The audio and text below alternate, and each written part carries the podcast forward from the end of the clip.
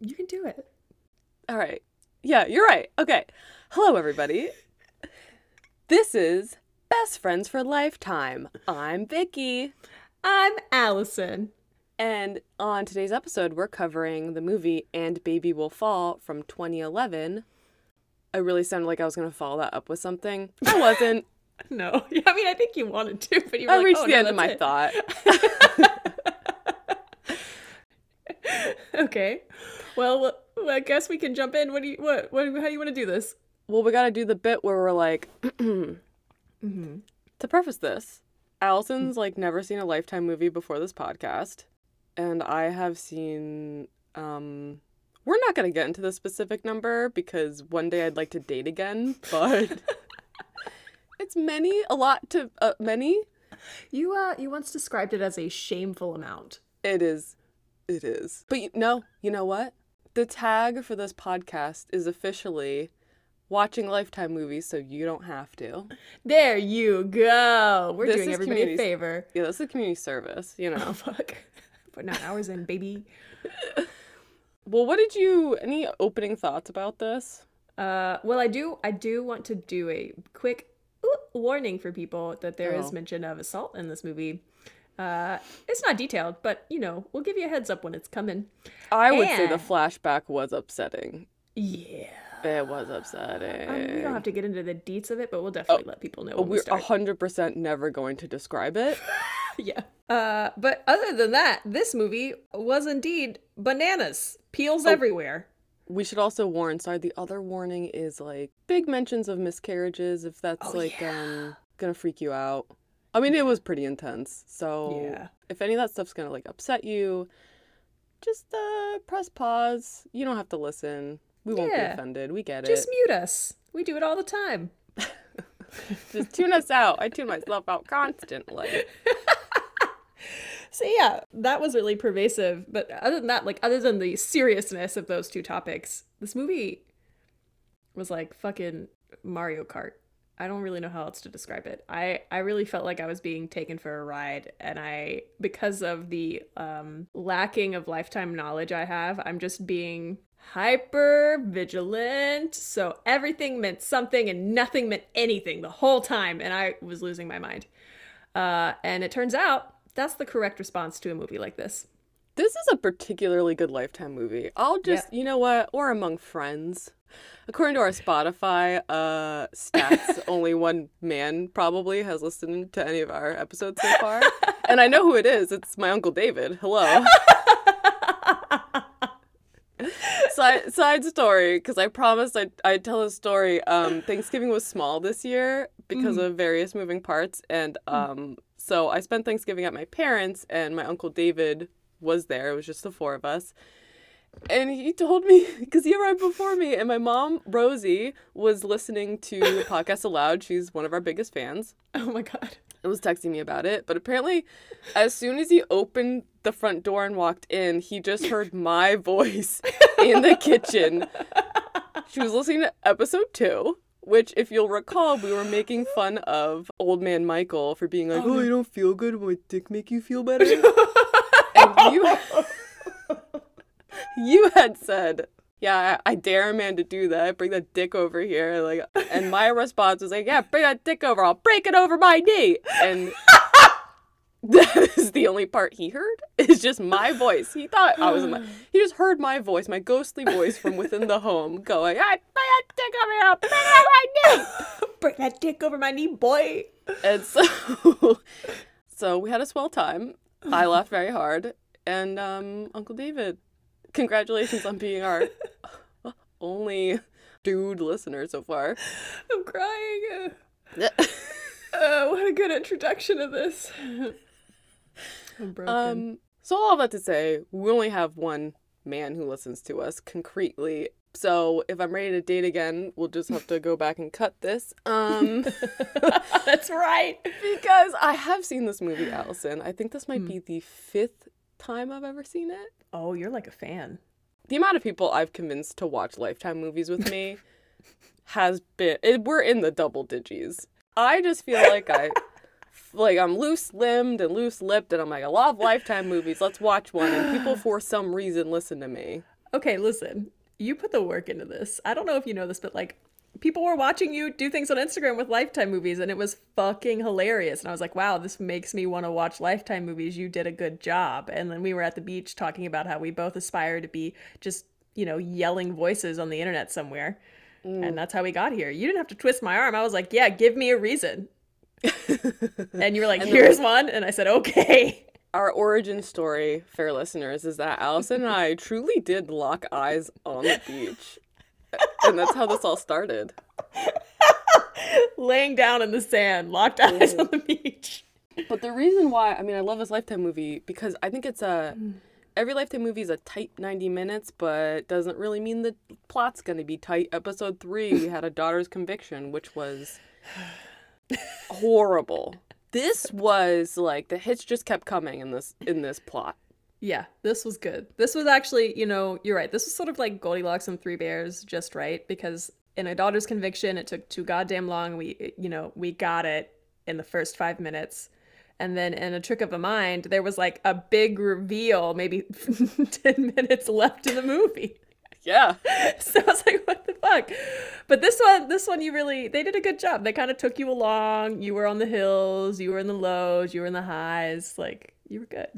All right. Start us off then. Oh, I sure will. Listen, I, as I do, watch these movies in 30 minute chunks just for my own sake. And I paused it.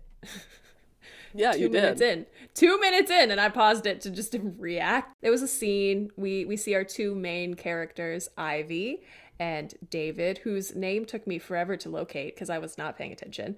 Uh, Ivy, I had to stop and take a good look at her eyebrows and have a flashback to 2011 when you were allowed to not have those on your face, and that was fine. Oh. And David, David, I guess, went to sleep with his hair gelled and styled, and it woke up in the same position. And I was like, who how? That hairstyle was that was not in style in 2011. I don't recall that Backstreet hairstyle. Boys, baby. Backstreet Boys had retired by 2011, though. They had, but his hair had not. That's what I'm saying. and it was, it was solid. It was like well, nothing moved it. It was solid. I okay, no, that makes sense. Hold on. So we'll talk about this more later, but like fucking everyone knows each other from high school. His hair stopped in high school. This makes sense now. Oh yeah, he peaked. Okay. That that describes a lot of his personality. Got it. Got it. So we're gonna go ahead and preface that you know, we said this before, the movie is sort of littered and sprinkled and glittered with miscarriage. If you are sensitive to miscarriage, go ahead, skip it. Honestly, it's everywhere. And so Ivy has woken up from a nightmare about having a miscarriage, which is awful. Oh, awful. Terrible. Terrible.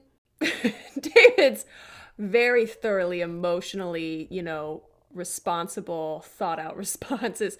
You know what? Next time we're not leaving that hospital without a baby.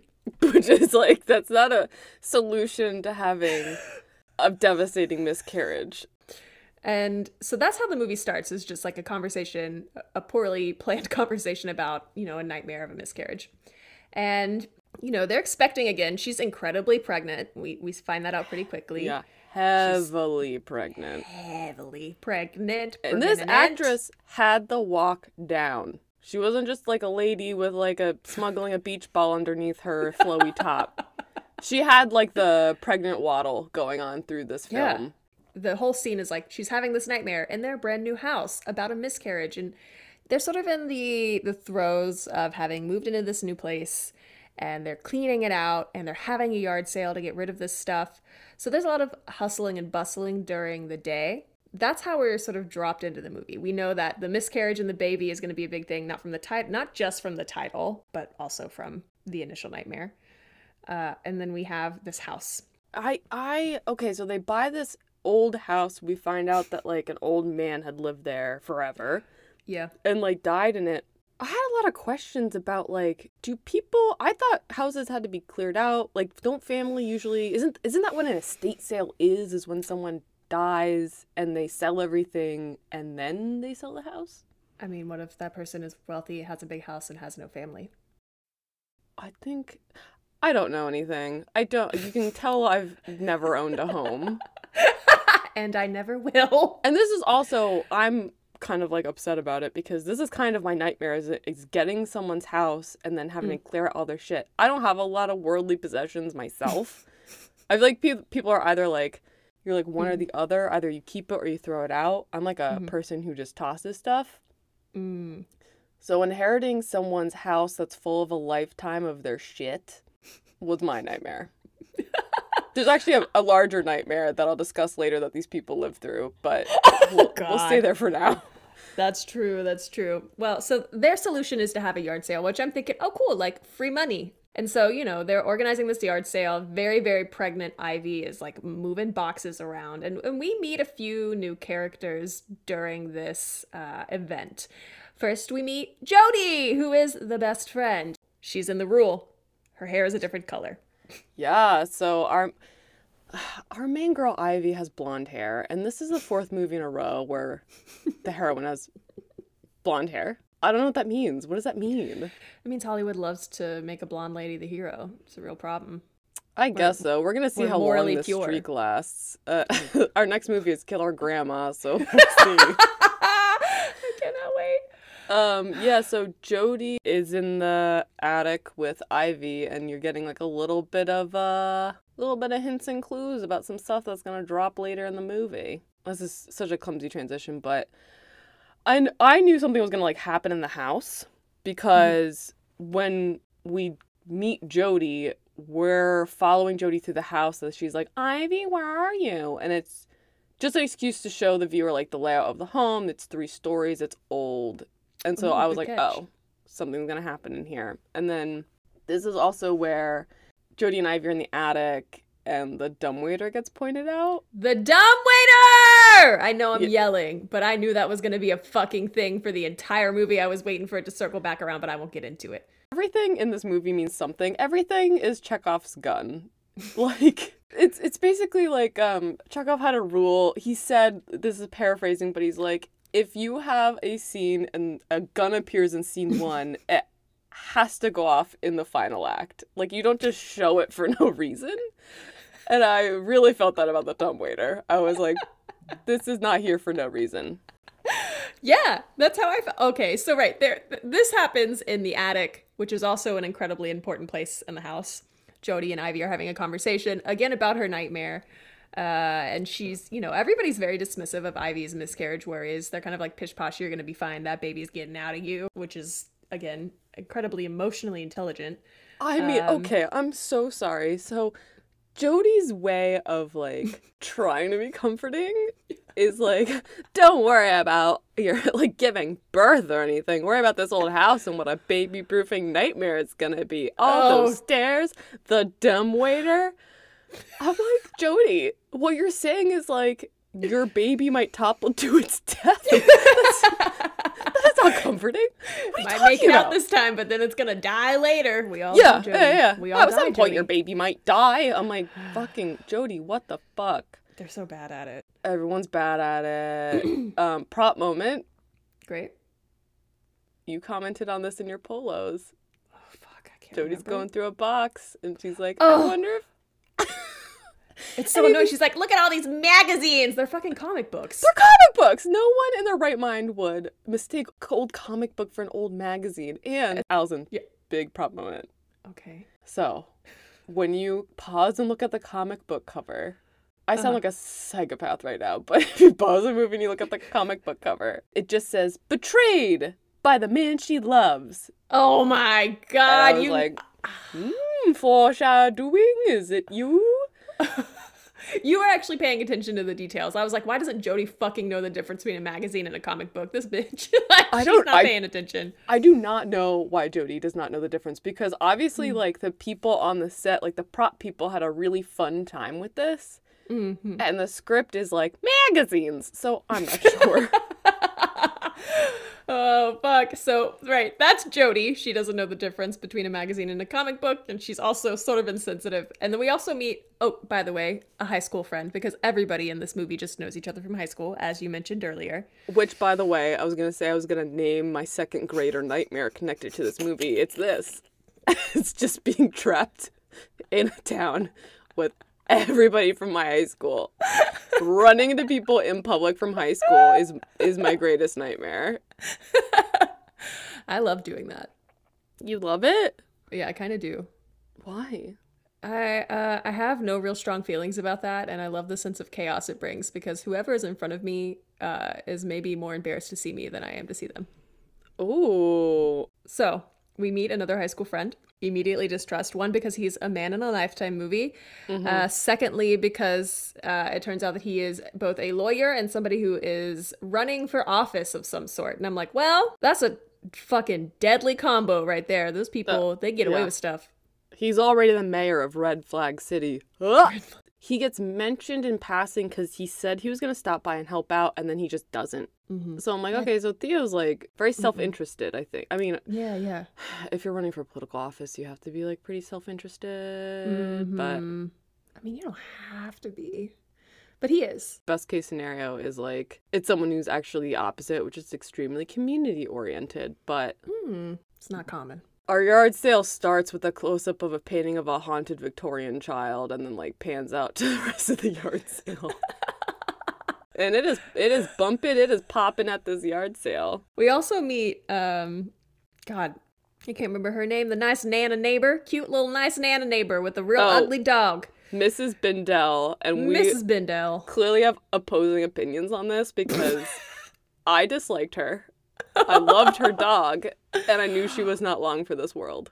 Oh wow. like out the gate i was like she is a busybody who's gonna like busy her body into sticking her fucking nose into someone's business and Mm. spoiler that is exactly what happens i didn't like her Oh my god, I liked little Nana. She was sweet, i did and not. I thought her dog was fucking Sméagol with hair. I hated him. It- first of all them- her name was phoebe and her name was Phoebe. excellent casting because mrs bindell and the dog look identical oh god, damn it.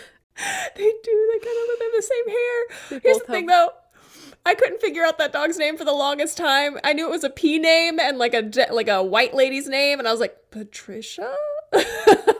Phoebe's phoebe the dog you show that dog some goddamn respect the dog well we'll talk about the dog later but i didn't like mrs bindell God, we have these strong opinions about again about a character who is I not involved very much. I think you and I are gonna butt heads about the detective later too. Oh, I really doubt it. I fucking hate him. Oh, I loved him. Oh god damn it! All right, oh, all right, okay. Your first fight. Oh, I can't wait. okay, here we go. anyway, So we- back to this yard sale.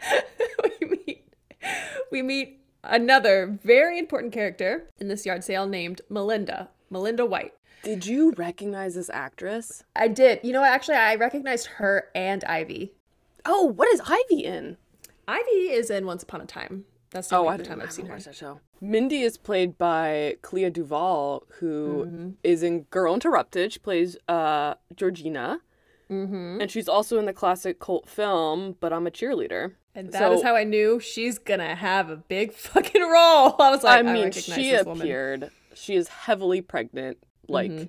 as as pregnant as Ivy, who was extremely pregnant. Mhm. And she, Mindy has my dream hair. It Really? was like, oh, big, voluminous, chocolatey brown, gorgeous hair. Mhm, mhm, There, mhm. she's also went to high school with all of them as well. She went to high school with all of them. High school, and she's the same amount of pregnant as Ivy. Same, Hmm. same due date and everything. Spooky. Uh, and she's like, she's kind of insistent that Ivy recognizes her. You can tell right off the bat that she's got a little bit of, mm, I don't know, unresolved attachment happening. So I'm thinking, okay, what is this? I mean, she's doing the opposite of what I do, which is I'm like, God, I fucking hope they don't recognize me. And she's like, Hello, Recog- do you recognize me? You rec- you have to recognize me. You know me. I mean, but Uh, if I had a glow up like her, I think I also would be like, You recognize me? yeah, I don't know. I mean, I did look kind of. I didn't look great in high school. Let's be real. First, I had a long neck I had to grow into, and then I had braces for a short period of time, but they were still there. And then I uh, buzzed all of my hair off going into senior year, and then when it grew in, I have like five cowlicks on my head I didn't know about, so it just stuck up at really odd angles at all times. Shut up. It'll shock you to know I got my first boyfriend junior year of college.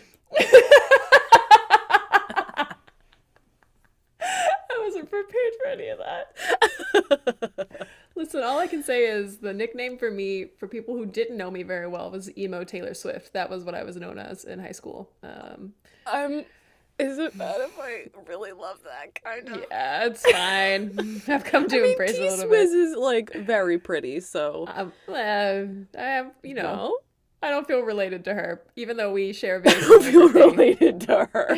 yeah. Anyway, the listeners sure learned a lot about us, and we learned about each other. This is a special Oh, moment. It really is. Wow, what a movie for us to learn these things. We're growing closer. okay, so I mean, speaking of us bonding, Melinda and Ivy have a nice bonding conversation over being pregnant at this yard sale. Yeah.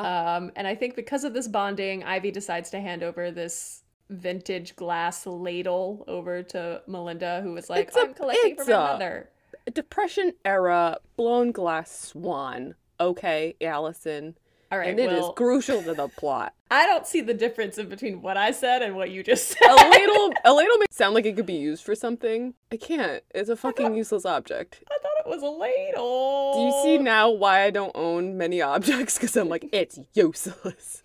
My uh, 2022 resolution, now it's rolled over to 2023, is to get more uh, earthly possessions. Yeah. Let's go to a flea market. Let's go to an estate sale. We can dress Okay. up like Melinda and Ivy and pretend to be Uh, pregnant. Mm, I want to be slightly more fabulous than the two of them. Uh, okay. Uh, I mean, I'll wear a. Oh, we didn't mention Ivy's grandmother's necklace that she wears. She Oh, she calls it an amulet. She's like, this is gonna like protect me and the bebe. Mm-hmm. Mm-hmm. It's very important to her. It's incredibly important to her. Understandable. to her. It is literally an heirloom. You know things about crystals, right? Yeah, I used I used to. But go ahead. Okay. Well, I didn't know if I was making like a crazy assumption because you know everything about astrology and tarot. Um, Oh God, I feel like the that's the trifecta right there. Uh huh. So, Uh-huh. um, what is the gemstone that's in her grandmother's necklace? It's a solid green, but it didn't look like malachite to me. What? was I guess they did. They mention it. They didn't mention it. Did They they? didn't mention it, but I was looking at it because it is sort of an interesting looking necklace. Mm-hmm. I mean, it could have been anything. There are so many solid green stones. It could have been fluorite. It could have been an emerald. It could have been a sapphire. It was not emerald. Are you kidding me? Could- I mean, I my guess would be fluorite or adventurine or something like that. I, you know, I really just appreciated that the prop person didn't just like pop over to Claire's and get some. like in episode one, where he's like, look at this gorgeous necklace, and it's supposed to be a diamond, but it's clearly like fucking cubic zirconia. yeah. Oh shit. Okay, so that's how we meet that's how we meet Melinda and now she's handing over this vintage swan, this vintage useless object over to Melinda as a gift for the baby shower or, or for her mother or something. She's being nice. She's Yeah. being real nice. Because And Ivy is nice. Ivy's you know? she's like she's a great character. I love her. I love her. think, This I is- think she's great. I love. We're gonna scream about how much we love Ivy later, but just I love Ivy. fair listener, we're dropping it here that we both. This is the one thing we'll be agree on in this episode is that we both love Ivy. we both love Ivy. and so, like, okay, the husband shows up during this interaction as well. Melinda also recognizes David, David the husband. She's incredibly insistent that David recognizes her. Like, you can tell she sort of lights up. She's like kind of drawn to him. Like, she even physically gets a little closer. There's like a desperation there. And she's like, oh, we knew each other in high school. Yeah, you recognize me. And he's like, uh, yeah, sure. Yeah, Mindy's face definitely lights up. I mean, fantastic acting by our girl Clea because Mhm.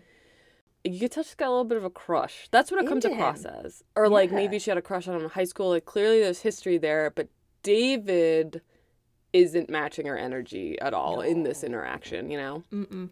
He's kind of just like, oh, hi, Ivy, my wife. I have yard sale money for you. you know, uh, you could tell how much I like David. Um, He sucks. but the other thing that happens in the interaction before David walks over is uh, Mindy and Ivy are talking, and she reaches over and touches Ivy's pregnant belly without asking permission.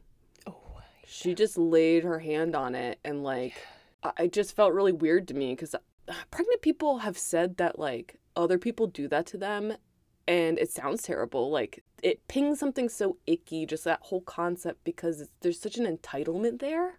Mm-hmm. I would never, ever lay my hand on a pregnant person's belly. No.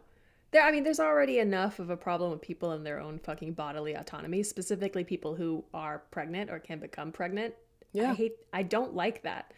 I- even if it's a pregnant pregnant person, I you know, stop touching each other. Ivy feels uncomfortable. It's very subtle, good acting because Ivy kind of shies away a little bit. She like pulls away a little bit and changes the topic because she doesn't want Mindy touching her and she's clearly trying to um, you know, get some distance between them because Yeah. they really don't know each other. No. You know, they know each other from high weird. school and they're seeing each other for the first time in however many fucking years. Mm-hmm. Don't touch me. I one time had somebody do that. Not touch my belly, but I, I ran into somebody from middle school even.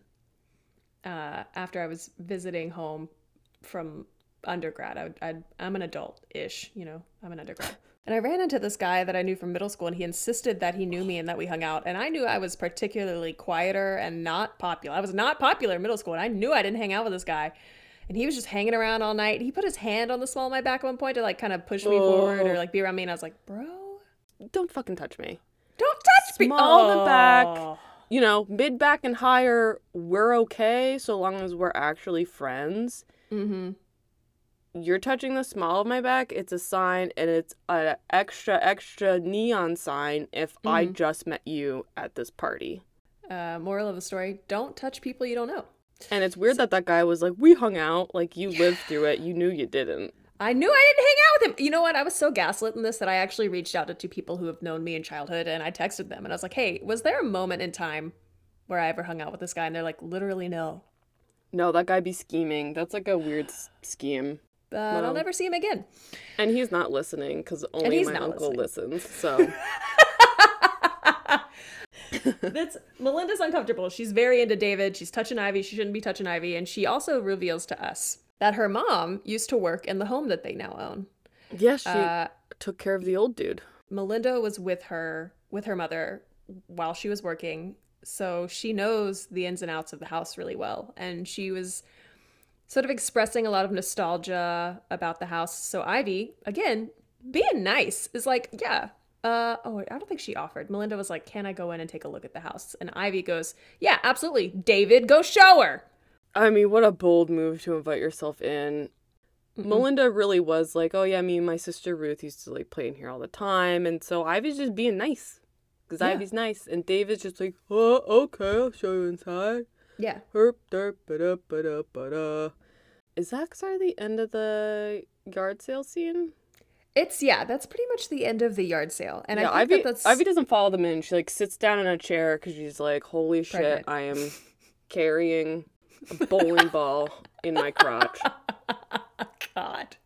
She really looked like she had aches and pains. She did great body acting. She did a great job. Yeah. So she, you know, she sits down because she's heavily pregnant, as we've said, heavily, heavily pregnant. And uh, husband takes Melinda, gives her a tour of the house, and that's kind of that. We skip to the next morning after Ivy and David have cleaned up the yard sale, and they're sort of discussing their plans for the day. And David had promised that he would clean the attic for Ivy because, again, Ivy is heavily pregnant So pregnant. So pregnant, but that changes suddenly and he has to be somewhere. Just all of a sudden, he has to be at work, even though he doesn't normally work on this day. So Ivy does an incredibly normal thing and goes, Oh, why do you work today? You said you would do this. Something change? And David does this thing that he continues to do through the entire movie, which is mm. just not answer. Like, just do something else. Yeah, he does a lot of like slithering, dodging, and deflecting. Yeah, deflecting a lot because instead of answering, he's like, "Oh, there, you, there are kids outside kicking around our shit, kicking around our garbage. Looking at our old yard sale shit on the curb. Like, yeah, you get those kids out of here." I, uh, first of all, I want to say those were not children; those were whoever casted these people. Those are full grown ass adults kicking garbage around. and it was they were actually like properly going through the stuff. I was like, they're they're not like making a mess. They're like trying to figure out if they want to take this fucking dirty ass tablecloth with them. Like, what is the problem? What is your problem, David? But I also, this is where my paranoia started because I was like, "Oh, oh no." Was something just planted? It, did something happen? Was something going on with the trash? Did he have something in the trash? Why did he react so strongly? Like my paranoia is already kicked up because I know Melinda's going to play a part because I know that the dumb waiter is going to play a part, and I know that there are going to be secrets. So I'm like, all right, there are secrets in the trash. I figured this out. This is very much us knowing what the clues are and trying to like smash them together as we're moving through the plot because. we all know something's gonna be something. Like after David leaves, like best friend Jody comes over, and she comments mm-hmm. that one of the knives on the knife block is missing, and I was like, well, That's gonna be something. Gonna be later. we wouldn't have talked about it if it wasn't something. Even at the yard sale, I would just like to say, Jody just has an offhand comment about like, "Wow, you got David to part with his old bowling equipment. He loved this oh. stuff," and I was like. How is this? I know it's going to factor in. This again, Chekhov's guns everywhere. And it does circle back. I couldn't believe the plot brought us to bowling, but more on that later. I, sh- I should have been paying more attention to Jody because she really was just like the fountain of information. She was the fountain of information. I did not pay attention to that bowling thing, and I'm like, holy fuck, Jody had all the answers the whole time. I mean, I had the advantage of this being my like fifth time watching this, so oh yeah, there's also okay, that's that. Right. It that's right. That's right probably far more subtle than how I feel it is. I really felt like the movie was like smacking me over the head with all the clues, but I have the benefit of hindsight. See, like you saw that clue, and I was like, Jody, shut the fuck up. Like, just tell something. Jody with the brown hair, stop talking. so David goes to work goes to work. Suspicious David goes to work, and Ivy's like, "All right, fuck it, I'll do it myself because she's a woman and she's multi-talented." And she goes to clean the attic. Hold uh, on, is that where uh, this happens? Uh, yeah, where she steps on some glass. Oh, do you want to talk about Theo's intro though first? Because it happens a little bit before.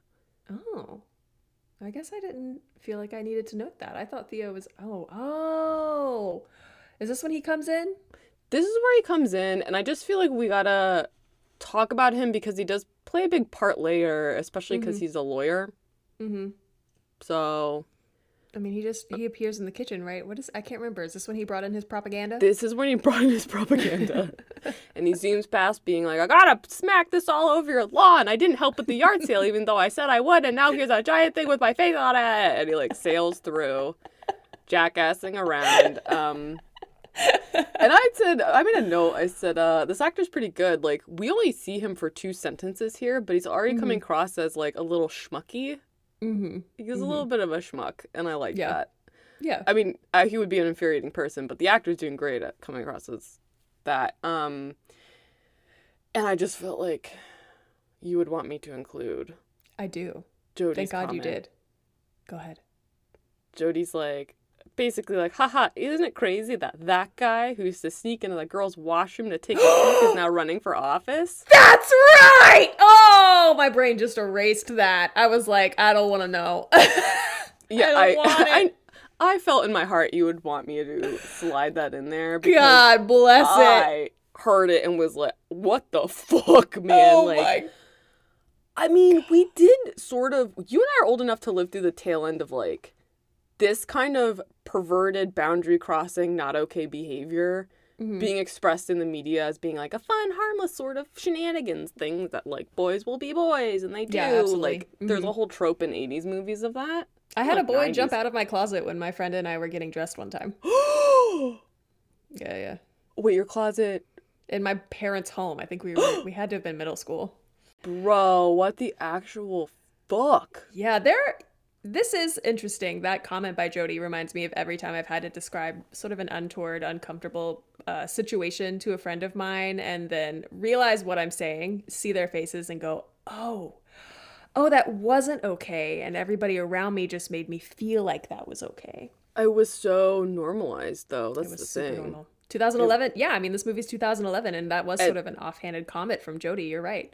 Yeah, and it would have been what, like the 90s when they were uh, yeah, doing high school stuff. Mm-hmm. According to David's hair, um, it was the mid '90s. Right, correct. Wow, thank you so much for bringing that up. I my brain was like, I can't handle this information. I'm too busy distrusting David. So Yep. And uh, also Ivy's necklace gets um Oh yeah, disappeared. well, David's weirdly insistent about taking it off Ivy's necklace as she takes a bath. Um and like that was like a big foreshadowing that something's not to go great for Ivy mm-hmm. because the protective amulet is gone. Yeah. And Yeah. there's a tiny note here that David kind of looks like an off-brand Andy Samberg. what do you think about that? Oh my god, I agree. Right? Don't they look like they could be cousins? Oh my god, you're right. Are they related? I didn't look up David the actor. We'll do it later. We'll do I it don't later. know. Oh my god. I mean, I, full disclosure, I am into Andy Samberg. Weirdly, he's very charming, but David can go. like, David can fuck right off. I hate Yeah. David, but anyway. not charming enough. Uh, so they yeah they lost she lost her necklace. Her necklace disappeared after he Oh, was so oh, yeah, it insistent did about removing disappear. it. so items are disappearing, like the knife. She loses like a toothbrush or necklace, Mm-hmm. and she's like blaming it on pregnancy poo brain, which I mean that is a thing. And um, Understandable. I I was this past weekend I was um at my brother and sister in law's and my sister in law is very pregnant oh, and. I I wonder if she remembers this, but she was in the kitchen, she misplaced something and she just stopped where she was and Katie just went, Okay, Caitlin, use your brain. and like psyched herself up to like relocate an item and it, so I Ivy doesn't really bat an eye at any of this because I think she's just been losing stuff. Oh, and so it's reasonable. To me, I, Yeah. I wasn't like, Ivy, you irresponsible ding dong. I was just like, oh yeah, no, this it's She par pregnant. for the course. She's yeah. pregnant. no, fuck me. I don't have to be pregnant to act that way. I am actually an irresponsible ding dong sometimes. So that's on having anxiety. Anyway, so they lost. They lost the necklace, whoever they are. The necklace is just lost. Um, And Ivy's freaking out. And I honestly, understandable. Superstition is a thing that really grounds people sometimes. She really believed that the necklace Yeah. is really important and that Makes her grandma was watching her. Yeah. And David is a dick about it. Not surprising. Yeah, he's just like rushing her out the door. And then that brings us to David being um kind of untrustworthy, leaving, not cleaning the attic. And so I mean, Ivy didn't have to clean the attic, Mm-mm. but she was very much like I am doing it and she drags that fucking vacuum cleaner up to the third Stairs. floor. Oh my god. I'm not pregnant and I would never even fucking do that. That woman. That She's woman. determined. This is why Ivy's better than me, but Reason number five. Yeah. Uh, yeah, she she does that, and while Mm-hmm. she's cleaning, she steps on some broken glass and cuts her foot. Do you remember what she exclaims? No. She goes, ay, ay, ay, ay, ay. Which no one says that anymore. Ay, ay, ay. Oh, what I have expected you- David to like reappear, like, enter the frame doing a kickflip on his skateboard and being like, radical. I'm like, Oh my what is god. this? Ah, yeah, yeah. What would you say if you stepped on a piece of glass? I'm so glad you brought this up, Alison, because something like this absolutely happened to me. so, to tell you a brief tale, I'm gonna have to edit Great. so many of these stories out, but this one is relevant, okay? Because I will tell you what I said. So, that job that was terrible that I had, I uh, managed to wrangle myself a demotion and a transfer to a different store. Congrats. So on my very last day at this fucking store, at the consultation counter, I stepped on a fucking piece of glass, like in front of people. Like there were customers and there were like my employees and stuff. And all I know is I felt I was wearing sneakers and I felt something extremely sharp, actually in the exact same place where she cuts herself in the movie that she stepped. Yeah. So I was like, oh, I believe underneath my breath, maybe actually probably not, probably I didn't care at that point. I just went, mm-hmm. fuck and I was like, I will be right back. I limped across the floor, down a set of stairs, across the floor, up another set of s- stairs, and like burst into the manager's office. And my manager was like, What's going on? And I was like, Something is happening to me. oh shit. So I took off my shoe and all I could see, he was just like, oh, because Oh. the bottom, my sock was just like filled with blood. Girl. and there was like a hole in it and i was like what the actual fuck is happening i like took off my sock my like foot was smeared with blood. I didn't know it was glass. I was just like what the fuck is this? So i turn over my shoe and there was a piece of glass. And i don't even know how it got out to the consultation counter because where we Mhm. broke down glass was across the floor in the production room and we were really good at about cleaning up glass. Hmm so uh, it went it pierced through my shoe and into my foot. And it really was like the most appropriate goodbye present, like the farewell send off from that job Fuck this. was that. Holy shit. So yeah, so you know, when she's just like ay ay ay ay ay I was like that that that that's She should have been absolutely not. screaming fuck. I mean, I've Yeah, stepped because- on things. I've stepped on things. I've stepped on things before, but uh because I was a child who grew up running around barefoot on rocks, my feet are now also rocks. um Little hardened hobbit feet. I have little hobbit feet. I mean Uh-huh. it. They are they're frightening. So I have stepped on things and they're just like sticking out of my calluses. I don't even notice. And I'm like, oh, pluck them out. It's disgusting. You just have two hooves at the bottom of your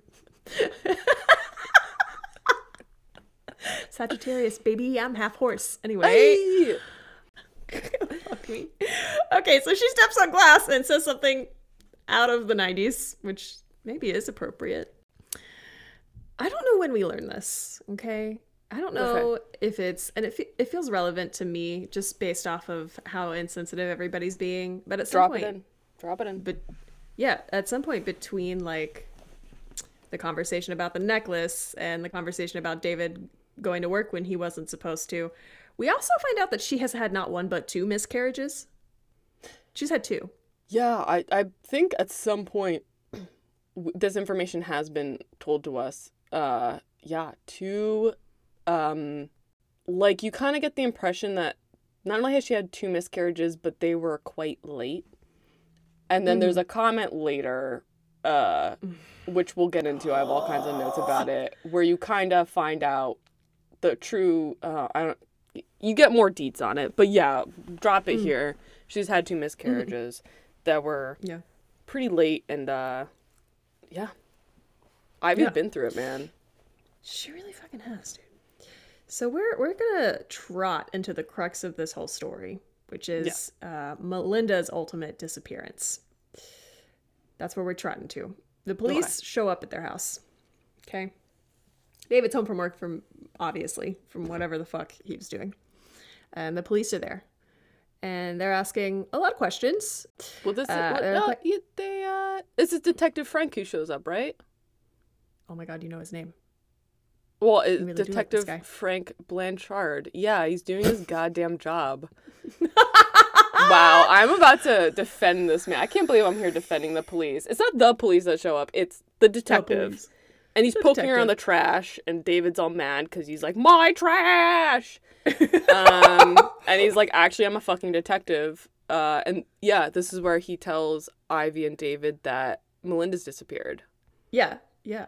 I mean, I don't. Okay, just to be fair, he does do some of his job. He still pisses me off, and I focus on the moments where he pisses me off because I've decided not to like this man. We're gonna basically. balance each other. He has very startling blue eyes. Oh my god. I'm not attracted to him. I just think they pierce through Oh. David's bullshit. I'm not, I'm not attracted to him. I'm not. He's uh, his hairline has no integrity, but um, oh shit, you're right. he as a person has integrity. Anyway, Alison, we're gonna have a fight about this later. I can't wait. oh my god. So the police show up, the detective. Uh, Ivy is being incredibly precious. She answers every every question with details, remembers what Melinda was wearing, remembers what she gave her. Yeah, Uh, Ivy's and- really worried about Melinda. Like, she is worried. as you or I would be if Mhm. We were in Ivy's shoes, we would be like, "Oh my fucking god! I just saw her at my yard sale." Yeah, yeah. And she she's not answering like somebody who has anything to hide. She's like, "Oh fuck, this woman who is also as pregnant as me has disappeared." Gives as many details as possible. That's not David though. David's being very withholding, which Ivy does clock. He's like being belligerently withholding, acting like he Oh. doesn't know things, and you're irritated because he's just making this a problem. Oh my god, yeah. So uh, the detective like gestures to the trash on the curb. He asks if, if it's theirs, and Ivy says yes at the same time that David says no. And that's like the first moment where you're like, uh oh. It's like the first indication that David's a liar, and the look on Ivy's face is like, excuse me, what? Mm-hmm, mm-hmm. Like, that would change my world. It looked like it changed her world. That would change my world too if I had someone trying to slither around like that in front of my face. Yeah.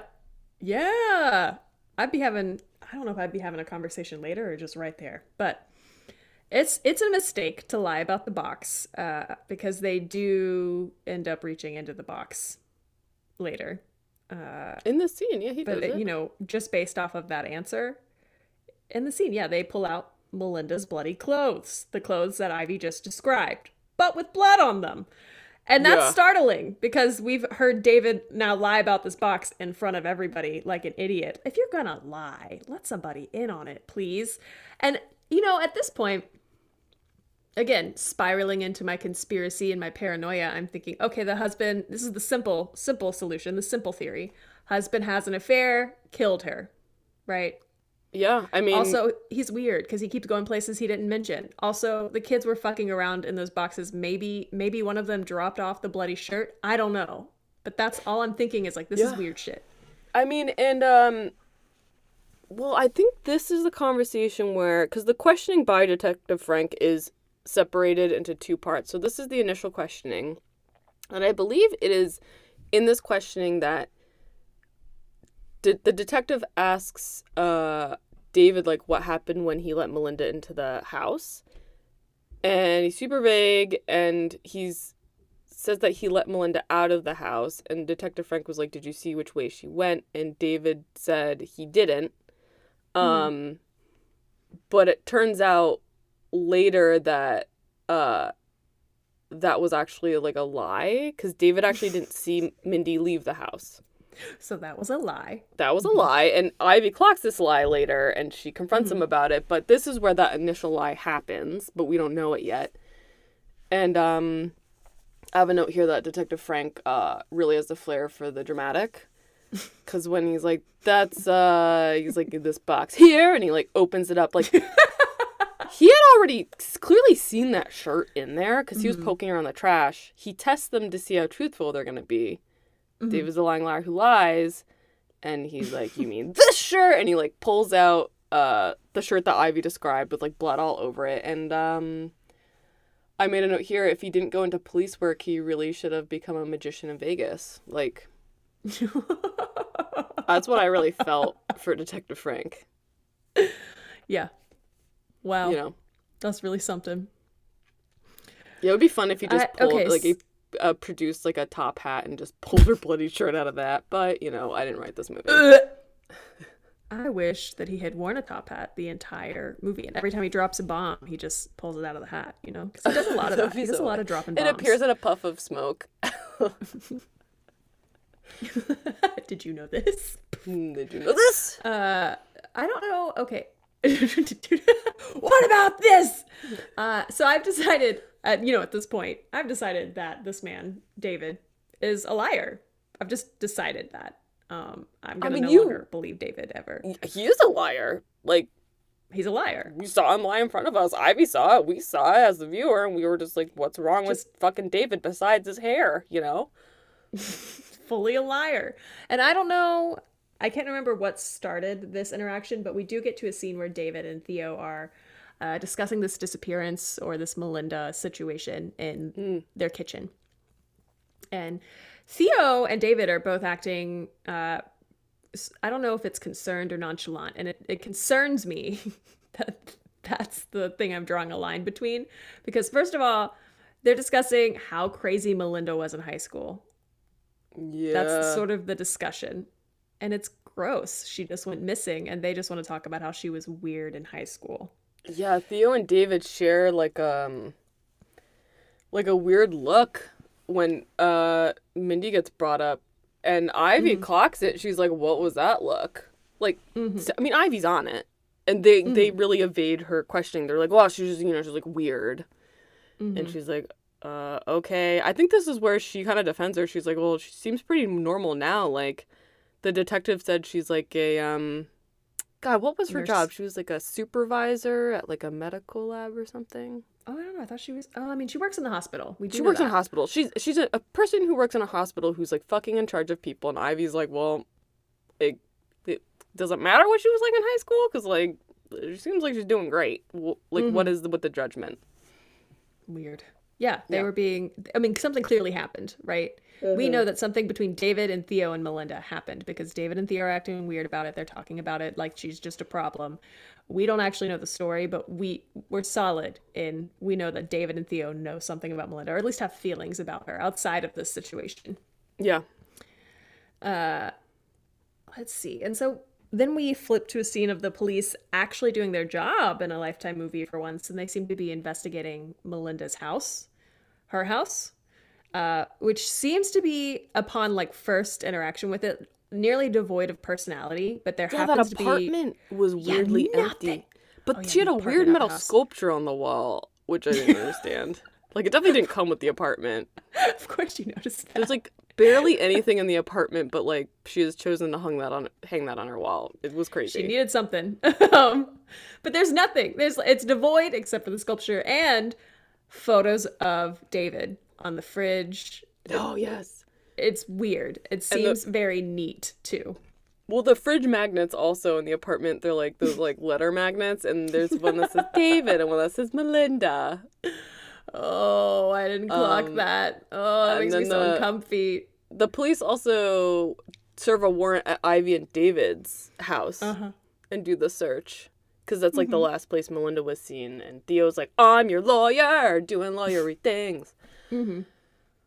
And this is another Detective Frank scene because he basically um does the newlywed game against David and Ivy and susses out more of David's lies. Remember this?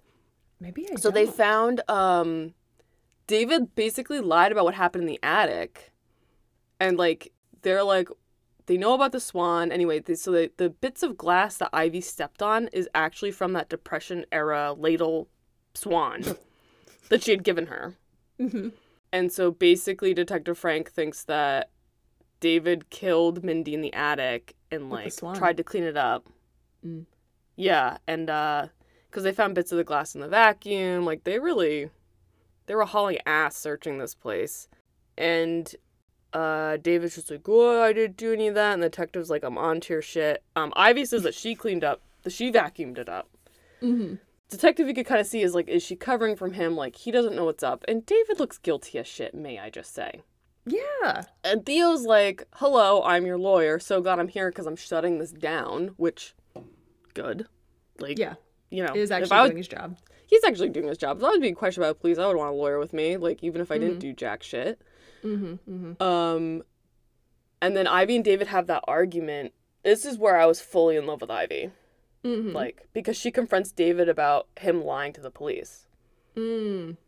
And so that lie, as I said before, is like David actually didn't see Mindy leave the house, but he told Def- Detective Frank that he did, and she's like, "Why? Why would you lie?" Like she like does that thing with her hand where she's like it's on her forehead, and then she pulls it away as she like lifts her head up to just look at him and be like, "Why would you lie?" And this was the first example. I wrote all of his down just because I was so mad at him because he really he makes a habit of like flipping things around on Ivy Mm-hmm. because he's like, "Oh, I don't know why I lied," which like I hate it when people say that. I hate it because you know why you lied. There is a reason why you lied. You know why you lied. Don't say you don't Just- know. Yeah, just take a second. Just take a second to find your answer if you need it. Like, you don't need to tell people you don't know. Yeah. So he's like, I don't know why I lied. It was an impulse. Like you're so freaked out this morning about the baby, and there was a detective asking these questions. So I just wanted him to go away. Yeah. That's the that's why. You say Yeah. I don't know and then you say why? That's stupid. Oh. Yeah. No, he's just like, okay. So David, this is what David says happened in the attic. Mm. Is like him and Mindy went up there, and uh, she's kind of like reminiscing, and then she veers off talking about how horrible her mom is, and she got so upset that she smashed the swan on the ground. That's why that's up there. Oh. He went downstairs to get a broom to sweep it up, and when he went back upstairs, she was nowhere to be seen. So he swept it up and he went back to the yard sale. So he's like, hands off. I don't know what happened. That this is the version he gives Ivy. Mm-hmm. Mm-hmm. And Ivy's like, why didn't you tell this to me on Saturday? And David's all like, I don't think it's worth talking about. Besides, you know, you've been all jumpy and crazy, and the wind makes the house creak. You get all freaked out. And Ivy's like, so it's my fault you lied? That's the actual line. This is why I love Ivy. Yeah. Mm-hmm. Mm-hmm. And his excuse, which is, I think, the most realistic excuse that a man would fucking say. mm-hmm. Are you ready for this, Alison? I'm ready. He says, I wasn't not trying to tell the truth. okay, sir. Like, what the fuck are you talking about? I know. Motherfucker. Ivy's whole deal is that she's worried, like we said before. And Mhm. David, at best, is coming from a place where he's like, I don't want to get involved. Like, again, I just, can you imagine being Ivy and just being like, oh no, I'm at best married to someone who doesn't want to get involved helping them locate a missing pregnant woman? Yeah, no, I can't imagine that actually at all. I don't think I would ever be in that situation. I'd be fucking wringing some necks. Right? I would be losing my mind. I mean, I'd be, it would just be a mess. It's, and this is like, you know, and I mentioned this somewhere in my notes that like Lifetime sort of loves to do this where they, anybody can get pregnant. But in this movie, a woman, a cis woman, is pregnant, and Lifetime loves to make sure that cis women are either made out to be insane or slowly made insane by a thing that is happening. Yeah.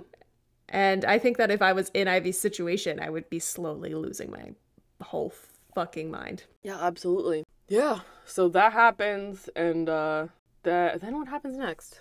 Ivy, at some point, opens up a yearbook because she's starting to do her own research. She's like, okay, nobody's giving me any goddamn answers. Nobody's Yes. being honest with me. I can't get anything from the police. I can't get anything from my goddamn husband. Theo is Uh-huh. being weird.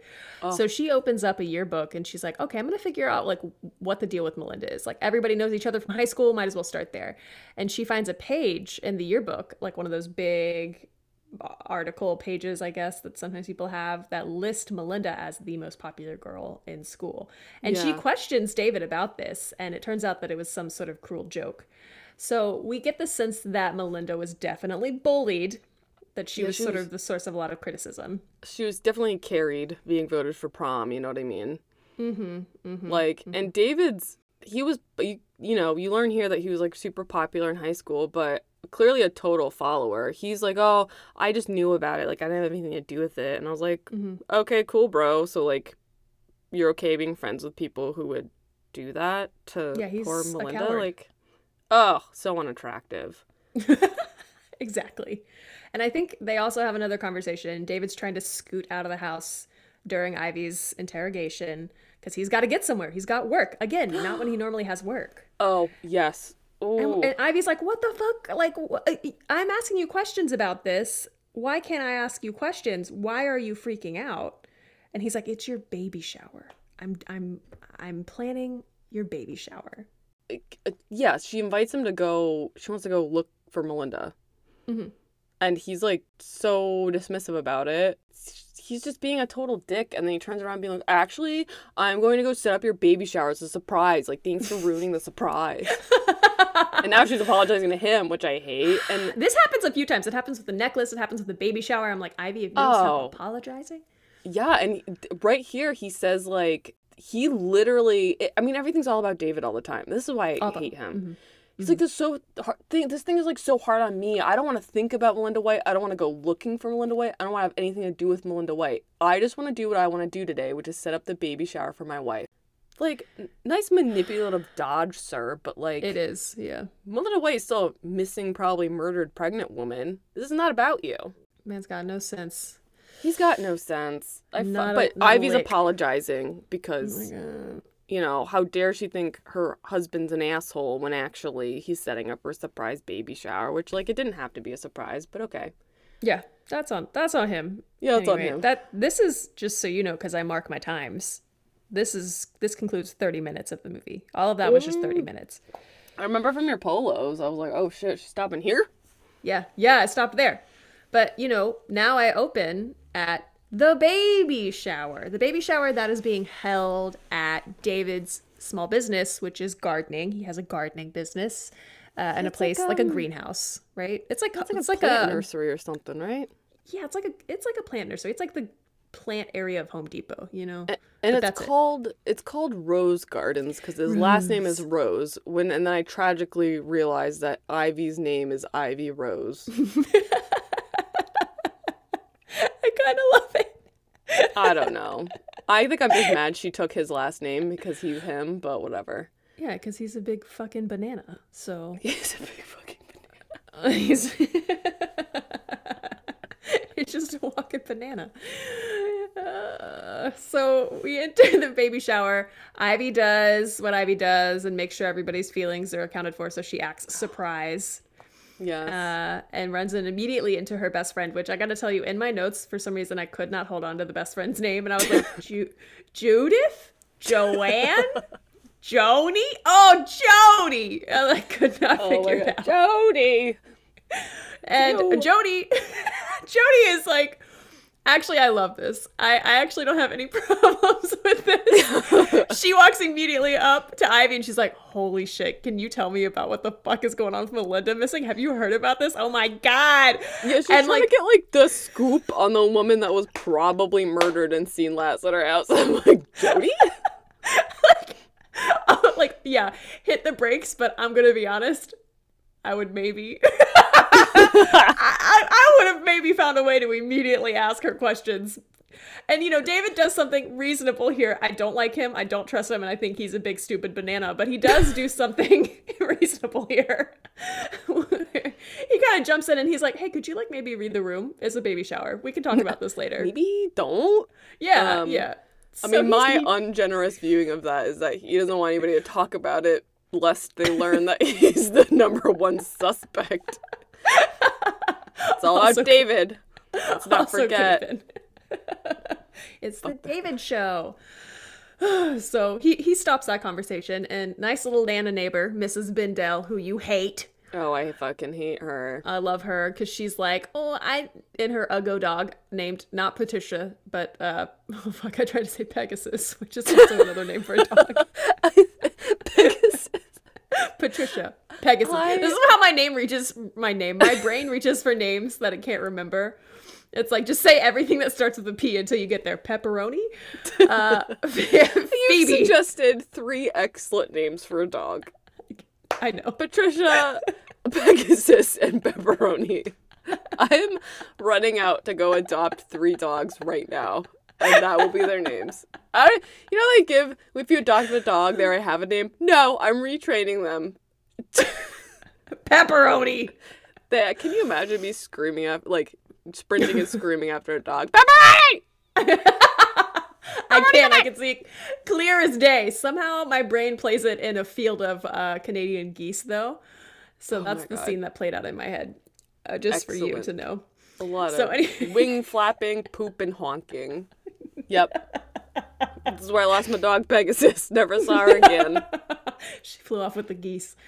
Uh, oh God! And so Phoebe, the dog, not a person, and Mrs. Bindel. Mrs. Bindel, who hands over Ivy this cute little hand knit yellow blanket. She's like, I I knit while I'm watching Katie Couric deliver the news. I fucking love her, sweet little Nana. Uh, that was it. I know you hate her, but that that's I had to include that. Yeah, I'm, I'm holding my tongue right now. say what you need to say. I we'll we'll talk later. I think I've I've expressed enough scorn for her. She's like in three scenes of the movie. Well, And for the last one, she ain't doing much. But anyway. So after Ivy exchanges gifts with Mrs. Ban- Bandale, I mean, we could call her whatever. Her name doesn't matter to me because I just like her. But Nana. Okay, she exchanges gifts with little Nana, and uh, you know it's a it's a festive little baby party, and everybody's having a good time. Except no, there aren't because the police show up. The police show up, and David immediately starts foaming at the mouth. He says, and I quote, What the hell do you think you're doing coming to my place of business at my wife's baby shower? And I was like, Bro, if you really didn't do anything, why are you acting like this? And his lawyer Yeah. finally says like, "Hey, shut the fuck up. You should calm down," which is, you know, great advice. Yeah, Theo's like, shut, shut, shut, be cool, be cool, be cool, be cool, and David cannot be cool. Um, No. I mean, I mean, you don't like Detective Frank. I do because, um, you know, what a way to ruin a baby shower. Serve a warrant. Do not make me like this man. Also, like, I'm sorry.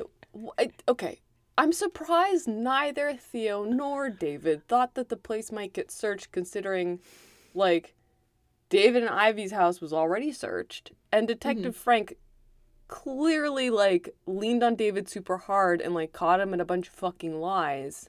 Mm-hmm. Like, why wouldn't you think your place of business was gonna get searched? And then also, like, you should be thinking that. And then why would you sh- like hold your wife's baby shower there? I mean, this for me just ties into us thinking David is incredibly self centered, right? Like, Yeah. why would he think that? Because he has a baby shower to run. No one's going to intrude on him. The world revolves around him. Nothing's going to happen. I just, if I was David, I'd be like, uh, sucks to suck, but I, I should have seen this coming. you know? Well, you have reason, so that makes Yeah. sense. um, so you know, he's David foams at the mouth. Theo puts a muzzle on him. You know, things like that. He's shushing Ivy. Like the, you know, they break up the party. All right, they break up the rowdy fucking baby shower. And David's like, "All right, Ivy, you should get out of here. Like, you should go home." And she's obviously not into that idea. She's like, "No, I, I want to be here for this. I, I want to hear what's going on. yeah. I want to hear what questions they have." And he he does like not in so many words say that he doesn't want her to say anything. Well, He Theo's like, if you're not beans. here, yeah, Theo's like, if you're not here, you they can't question you. So get Mm-hmm. out of here. Jody will give you a ride home. Mm-hmm. Mm-hmm. And that's great advice. And it's also like David's also trying to pass off like I just want you to be safe, like you and the baby to be like less stressed out. And I'm thinking there's not going to be a second in this movie where that baby and Ivy are not stressed out. But here goes. Yeah. No. So she gets in the car with Jody. She, you know, she surrenders that, gets in the car with Jody and heads home.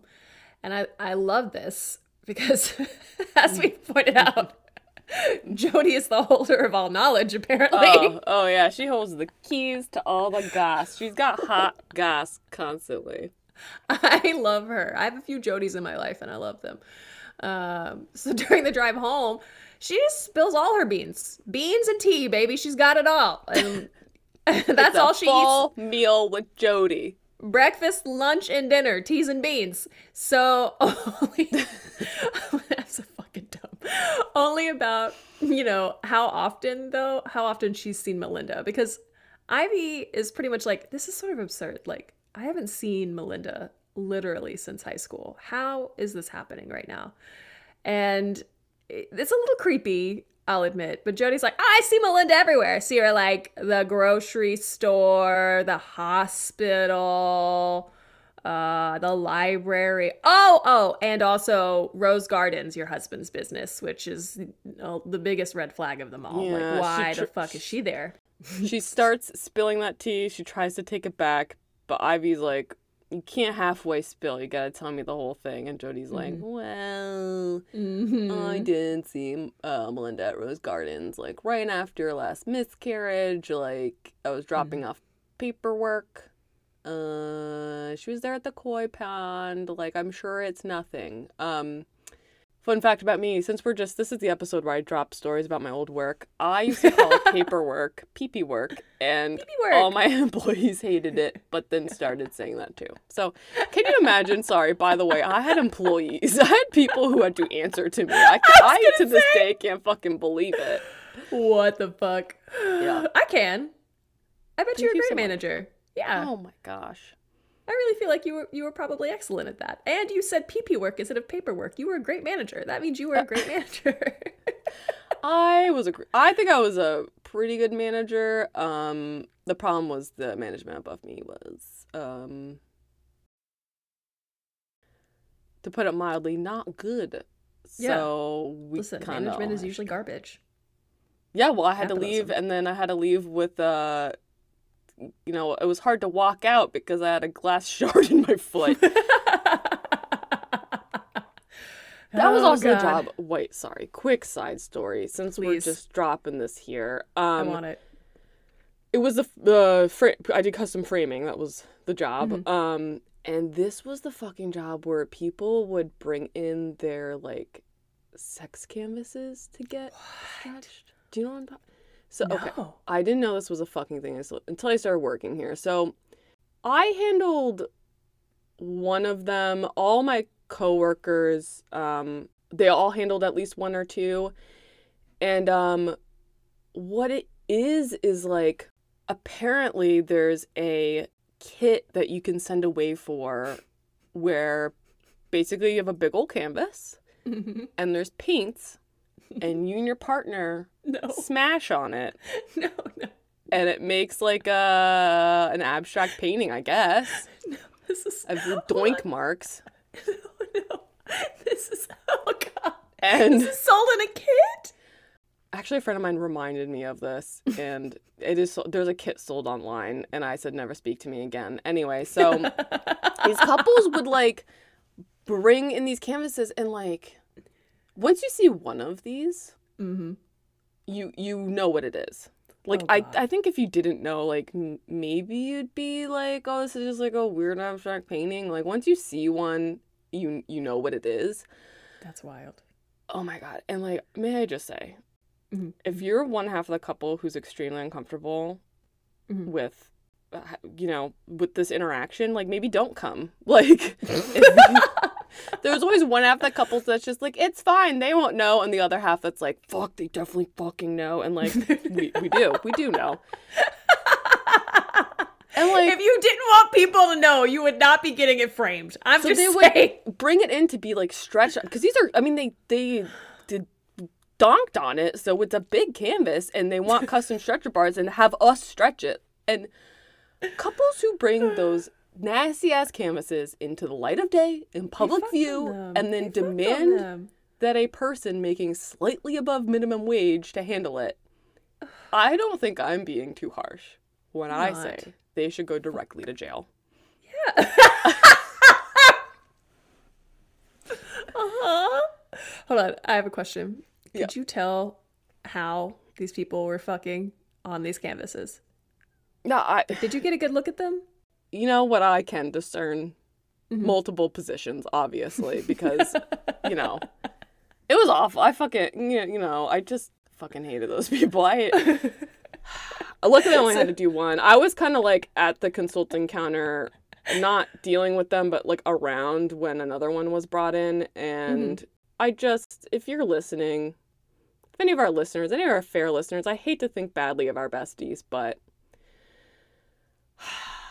if Go to jail. any of you send away for a kit to do this and then have other people have to put their fucking fingies on it because you have to just stretch canvas. You've stretched canvas, Alison. You Yes, fucking know. I know. It's a big, involved. It's- use your yeah. whole body to make this happen. Mm-hmm. Mm-hmm. Mm-hmm. You have to spend the whole day contemplating these marks on this fucking canvas. What fluids got on this canvas that were not paint? I, you know, we wore gloves, but gloves are not enough. It's just not enough. Yeah. Anyway, so those are my hmm, final framing stories. Let's just pick up somewhere in the plot. I'll probably cut half of that, if not all of it out. it's for our Patreons in the future. oh, oh God. Where, where, where, Oh yeah, oh yeah, oh yeah, oh yeah, oh yeah, oh yeah. Oh yeah. Okay. We find out that Jody saw Melinda at the at the business at Rose Yeah. Gardens, and this doesn't line up because uh, everyone's acting like they haven't seen Melinda in so long, but here we have Jody providing Ivy with proof that Melinda probably did see David before the yard sale and recently. Yeah, it was. She said we we get a timeline. She says it's like four months before. Yeah. No. it was like it was like four. It was a couple months. It was a manner of months. I will say, I do think it is incredibly weird that somebody was able to just very quickly access what I can only assume is a mental spreadsheet of wherever they saw Melinda in like the last year. Well, you know, Melinda was such a weirdo in high school. it, I would remember every instance that I saw her too. Oh, you know, I would remember everywhere that Melinda was because I would just be coveting her hair from afar. You know, that's out of covetousness. But like that's what I'm saying. It's weird that people are like, oh, I don't really know her and I only knew her from high school and I don't really think about her. But here are all these places that I saw her. That's it's weird. It also feels like everybody knows something except for Ivy, which I hate. well, I really for a second in the movie I was like, did Ivy not go to high school with them after all? Maybe she was a couple years below because there was like a bunch of shit that she like, or maybe she just wasn't dating David in high school. Maybe they were just a few years apart and then they yeah, they didn't date in high school. Who fucking knows, right? Who fucking? Knows? But everybody knows each other from the one singular high school in this seemingly large town. But I will say, after that interaction with Jody, where she's like, oh, "I saw her at the at the business," and I, again, just to keep you updated with where my paranoid conspiracies are going, I'm like, okay, now I definitely feel convinced that Ivy's husband killed Melinda because of something in high school that he did, and he had to cover up a dirty deed, and he, I don't know. Turned her into fertilizer for the garden. Uh, you We're never gonna think see her again. Uh, him and Melinda were donking on the pile of mulch. No, oh no, but I guess you did. no, I didn't think that for a single fucking second. You know why? you know why? Why? Because Melinda's a fucking ten, and you know David is a three and a half at best, and that's also why I really didn't believe him and Ivy made sense as a couple because she's also a ten. it's true. It's true. Even even with thin eyebrows like that, she was doing great. Oh yeah, no, you know- David inside and out is a three and a half. That's the thing. you know, And David's Mm-hmm. hair, the stiffness of that hair wouldn't work well with mulch. I mean, that would be a terrible combination. it looks like a bunch of mulch. You know, a bunch of fucking wood chips just sticking up. Okay. Camouflage in his spikes. Yeah. Okay. He's cam- That's why he works there. He used to camouflage. Yeah, yeah. Um. So right. So you know we're we're bouncing between all of these scenes, and we bounce out of the car with Ivy and Jody heading home to where the cops are um, digging into Rose Gardens and trying to investigate the area and, and see if they can find any evidence. And they go to the back. They go to the dumpsters and immediately find Melinda's bag. They just mm-hmm. pull it right on right on out of the dumpster like it was Yup. just that's that's where its home was and they interrupted dinner. And it was like it, it just felt it felt so planted like for me i was like somebody put that there like i didn't believe I, this is why my brain couldn't work out the david killed melinda thing because everything was just too perfectly placed anyway But there's then you're also like, it's a lifetime movie, so Yeah, I mean, maybe- I guess you would just her. find exactly what you need inside of a dumpster. Like, sure. Right. Oh god. So there's a lot of like cop jargon banter during this. Um, but I will say what I and I don't know if I learned this in this scene or somewhere else during the movie, but the detective whose name I can't remember. Frank, don't you forget it. What does the matter with you? Oh, god, Fred. All right. So Frank! Frank. Does reveal that there was a situation with his daughter who was pregnant and she was incredibly helpless, and that's why he feels so personally involved in Melinda's disappearance, which I can respect. And also think maybe he shouldn't be on this case because that could potentially provide some biases during the process. That's what I believe. I mean, if I was Detective Frank, I would have done the thing. So in this scene, when they pull everything they need to know out of the dumpster, Mhm. um, one of the cops is like, "Great, we got it, book him," and uh, Frank's like, "We can't just." Uh, we can't just arrest it. We need a little bit more evidence to arrest David. This is circumstantial at best. We have to test what's in the bag. We can't just like arrest him immediately.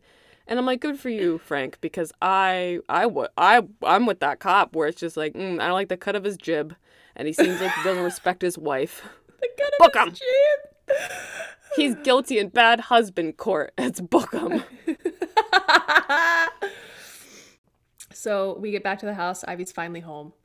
And she's uh, discussing the situation with David and she's Mm. questioning him. Ooh, and I, love, this. scene. Oh. I love Oh, this. She's such a good spy. she's, she's such a good so spy. good. Now, I don't know why I feel this way, but do you have direct quotes? Because I'm just going to uh, sort of summarize what happens, but I feel like you know the exact words. I a hundred percent do.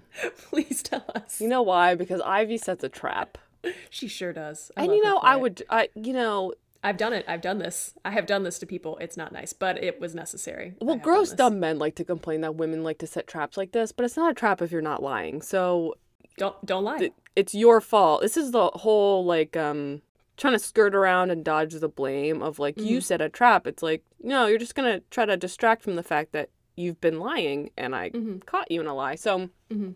Ivy sets this trap, which by the way, she is we we're coming off the back end of three movies where um you know there's like a mystery abound and the protagonist just either asks them directly about it accuses them of murder or just decides not to do anything about it so i was what a breath of fresh air that Swept away in the current. Yeah.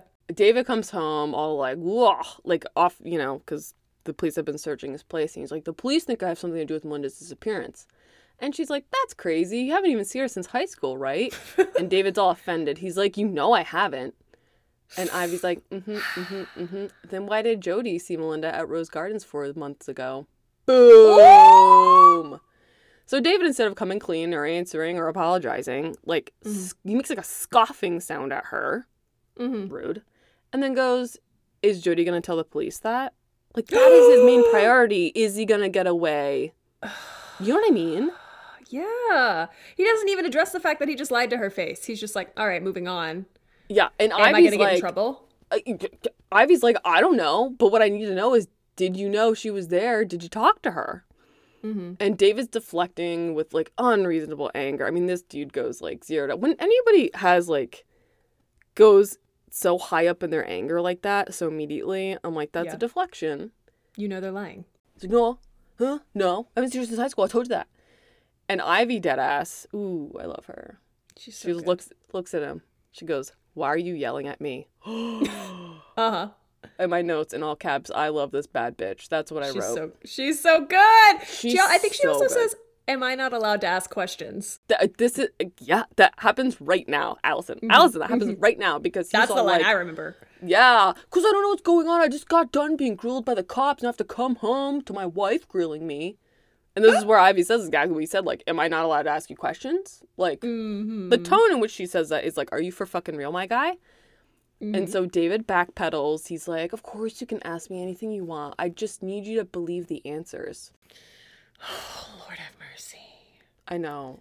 He sucks. He's a classic lifetime husband because, like, whether he did or did not do, like, Melinda's disappearing is immaterial. Like, Ivy should still divorce him, you know? She should still leave him because he's just bad at this shit. And I will say, here's what I will say in this instance, in this argument, where he is being a piece of shit, like he's being an actual piece of garbage. She does say that she's still on his side. And I'll say that I think this is reasonable.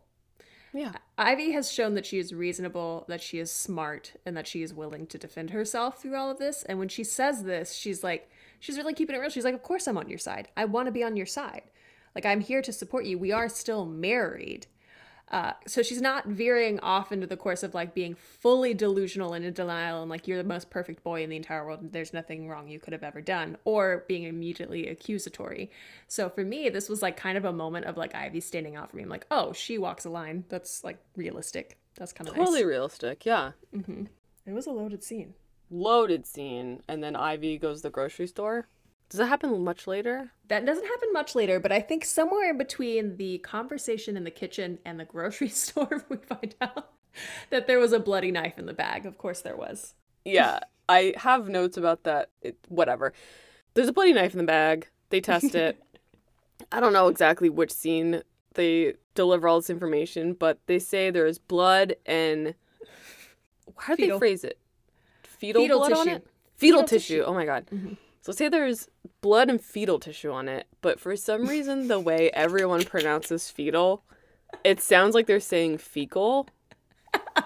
Every time. Like every they hit, time. they hit that second syllable wrong, and I kept this it as fecal. Fetal tissue. I laughed, I laughed, I laughed because I'm immature and I imagine someone being poked in the butt. We've got a butthole stabber on the loose. Mindy had a poop knife in her bag. Oh, classic. No, it's really bad though. There's blood and fetal tissue on it, which is so grim and like super fucking bad. And the knife, by the way, uh, matches the da da da missing knife from the kitchen that we heard Mm-hmm. about. 'Cause we knew it had to be something. Uh, absolutely ridiculous. So the next day, David again is disappearing, but he uh, tells Ivy where he's going. He's like, hey, uh, you know, they're talking at their little kitchenette table. And he goes, All right, well, I'm going to be out for a little while today. My screwdriver's missing. Uh, he gives a preemptive alibi saying he's going to the hardware store, so he may not be home when Ivy gets back from running errands because that's what she's about to go do. He also built the crib right before he left, which could have been a sweet gesture, but I just thought it was pure manipulation because I didn't like him. I mean, if you've been, if you've ever been in an argument with somebody who is not ready to take accountability for their actions, or is somebody who is um, practiced in love bombing, you will find that they, instead of speaking to you, acknowledging, and working through in a situation, they'll just like give you a gift. Things are fine. I did this nice thing. Ignore all that. It happens. Uh, right. So all that's happening. His screwdriver is missing. He's going to the hardware store. Ivy is going to the grocery store. She's getting groceries. And this is where we run into what I am convinced can only be described as a mythical creature.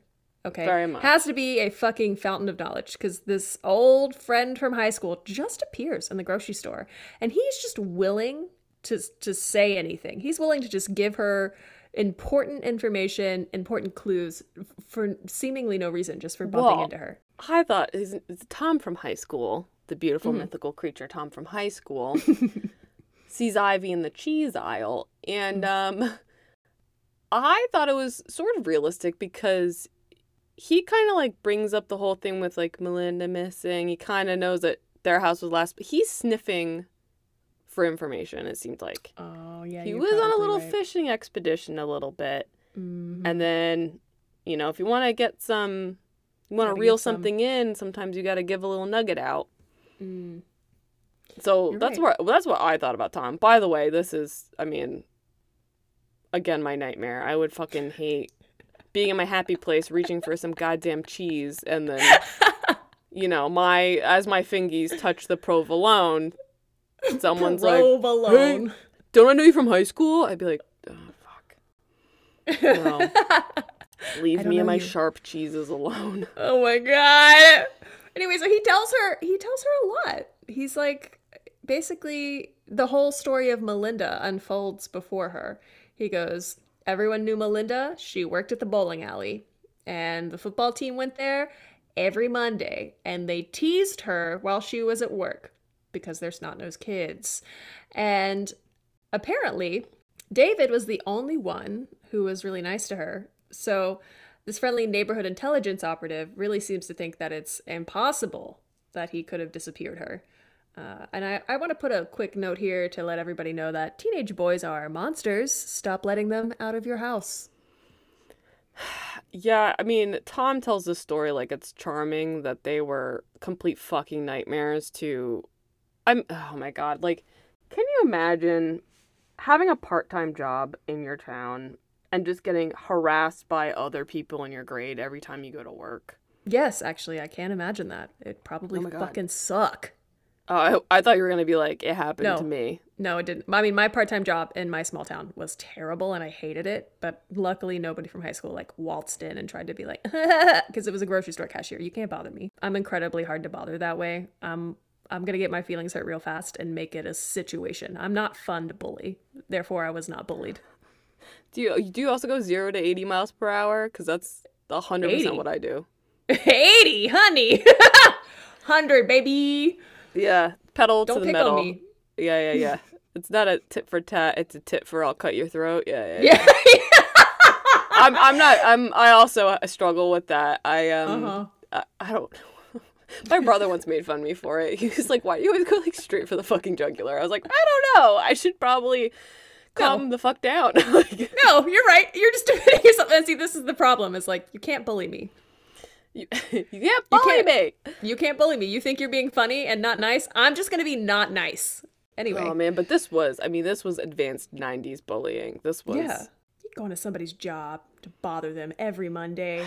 Like they The entire they football anywhere. team. Can you fucking Yeah. imagine? Fucking heinous. like to be fair, the football team at my high school, first of all, we were terrible. We always competed for last or second to last place, I think, almost every year in the state. Wow, you know that. oh my god, this episode's just full of stories. So us and our neighboring high school, who was like our rival, because Mhm. It used to be only that high school existed, and then there were too many kids, so we were like the newer high school. Mm-hmm. Anyway, we competed over a milk can. you know those giant old ancient antique milk cans? There would be an epic game between our high school and the our rival high school called the milk can game. It was a literal milk can we passed back and forth and there was a tally on it about like who won each year. They like marked it Wow. And uh we basically always lost. I think my I think my freshman year we won the milk can and people were like, "Oh, we won the can." And I was like, uh, I don't I truly in my heart don't care about this. That just means we're second to last in the, in the state. Wonderful for us. And then we lost it every single year since then. Oh, I think. I mean, since I since I know, we maybe we're better at football now. Now I don't know. Oh, I think I started telling that story because our football team was not very good, and I don't know if there's a correlation or not, but I don't think any of the boys from my grade who were on the football team would have been doing this at the bowling alley. I think Although one of definitely them was my friend and did moon me in the middle of ceramics class, and somehow That's funny, get though. caught. It was really funny. he fucking mooned me at the. He was standing at the front of the class, and all Oh, the ceramics wheels were like facing towards the side of the room. I was making fun of him for ceramics? something. Yeah. And he went, "You know what?" And he turned around and just Wow. mooned me, and I was like, and I looked around and no one else saw a classroom with like twenty kids and a teacher. Oh my goo! it was. It's actually a treasured memory, Kevin. That's you're really never you you'll never be listening to this, but just know. uh, yeah, so that's the whole like their whole bowling alley thing. I- Ivy really didn't even fucking know that David did this. She had no idea Mm-mm. about like Monday night bowling night. So that's when I sort of started hypothesizing that they didn't run in the same circles in high school, you know? Yeah, wow. She ends up uh, driving home, and before she gets out the car, Detective Frank, he sort of saunters up to her window, trying to be very calm, almost like somebody who's approaching, you know, a startled horse. Uh, the way he catered to her to get her to come in for questioning was bordering on creepy, but I just am chalking it up to the power of pregnancy. It was really weird. He was really trying not to stress her and the baby out. Um, but I didn't like it and I found it icky. I'm sure you I think I differently. mm, I think um it was a manipulation tactic because I think she thinks the whole questioning is gonna go one way because he's being nice and gentle with her, being like, Mhm. "Okay, let's go," and then as soon as they get in the interrogation room, he throws down the fucking gauntlet. yeah, yeah, he's the fucking worst. We find Yeah. out, first of all, the- how dare you? he's the worst. First worst. question out the gate. I mean, again, the fla- the showmanship involved. Go ahead. First question out the gate. They get situation situated. Theo. Oh, she learns that um her husband Uh-huh. Ivy learns that David was actually being questioned. That's why he was there, and Theo was Mhm. already there. So Theo goes in to support her, and he's like, "You keep your mouth shut. Don't worry about it. Just trying to rattle you. Like they're just playing fucking games." So we're like, "Okay, Theo's in our corner. All right, all right, all right." Mm-hmm. Frank sits down, and he opens with, "Mrs. Rose, when did you first realize your husband was having an affair with Melinda White?"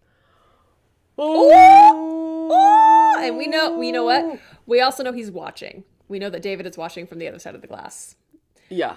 And I, you know, at this point, I'm like, okay, so he wasn't at the hardware store. He was just getting questioned, and he didn't want to tell her. That's fucking annoying. This guy's still lying. Yeah, just like Also, You, you could have just like texted her. You and, and if that wasn't what happened, and you had to suddenly go in for questioning, this is this lends to your theory that nobody in Lifetime knows how to use a goddamn phone because he really could have just texted her. He could I have called think, I her. mean, does a phone appear fucking once in this entire Not even movie? once, but you know they have them. It's 2011. Mm. They got them. Call her, stupid ass. So he, yeah, he fucking throws down the first bomb. Is did you? How did long did you know your husband was having an affair? And he drops bomb after bomb. Did you know your husband was having an affair? Did you know she's having his baby? Did you know we found a knife? Did he tell you that that everyone said that she was? Wait, did he? Wait, hold on. Did You got it. did Did you know that she was telling everybody that he was her boyfriend? Did you hear about the voicemail?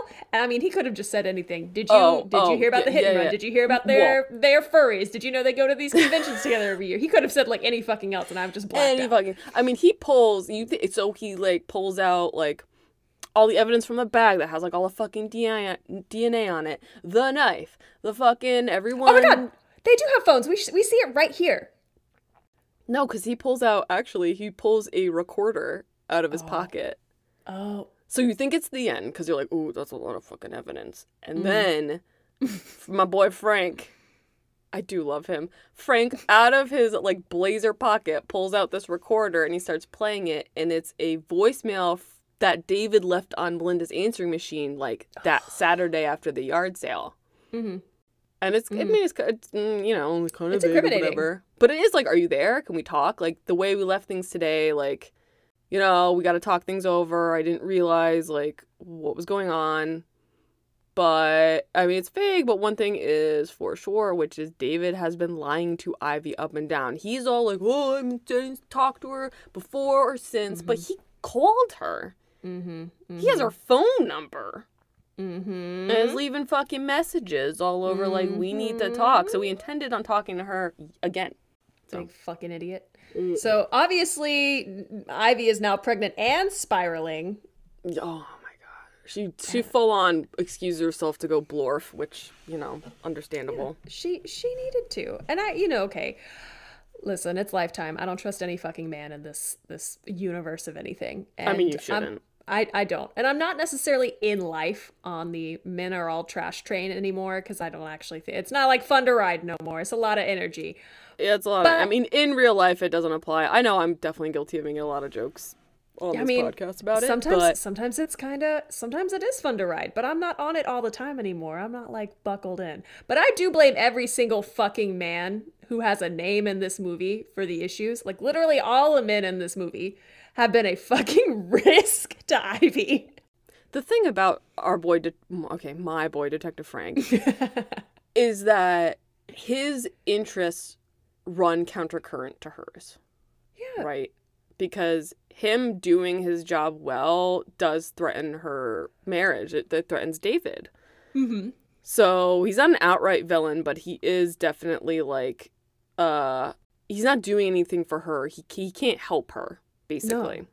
And he's not know. necessarily trying to help her. He's he really is just trying to do his job, which is unheard of in these movies. Can I pull some quotes here Oh, go about ahead. their little chit chat outside the station? Please. because this is when I was like, well, I already liked him, but I was like, I, re- I respect this. So, oh, so Ivy blorfs and she sees David being cuffed and taken away. He's officially arrested. Um, hmm and Detective Frank meets Ivy outside and he says, I mean, he gets real with her. He's like, look, I know I was harsh in there, but sometimes the kindest thing I can do is to hit someone with the truth all at once and get it over with. Mm. And but Ivy's still salty, which is also fair. I love them both.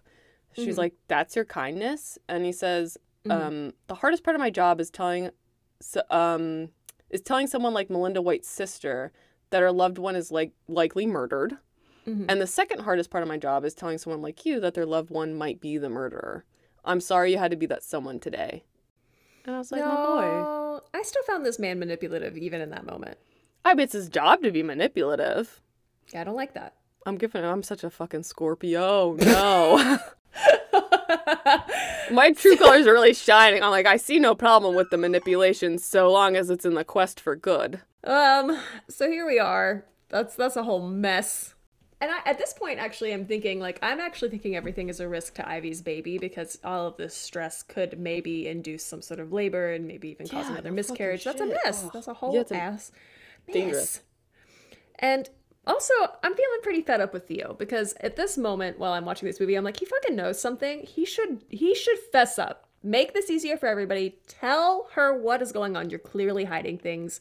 What did y'all what what happened? Because he has to know. I'm thinking like he has to know what happened with David and Melinda potentially. Like what the fuck is this m- mess? He gives So- her like a little snack little in the bit. car of this. Oh yeah, that's right. It was something about bowling.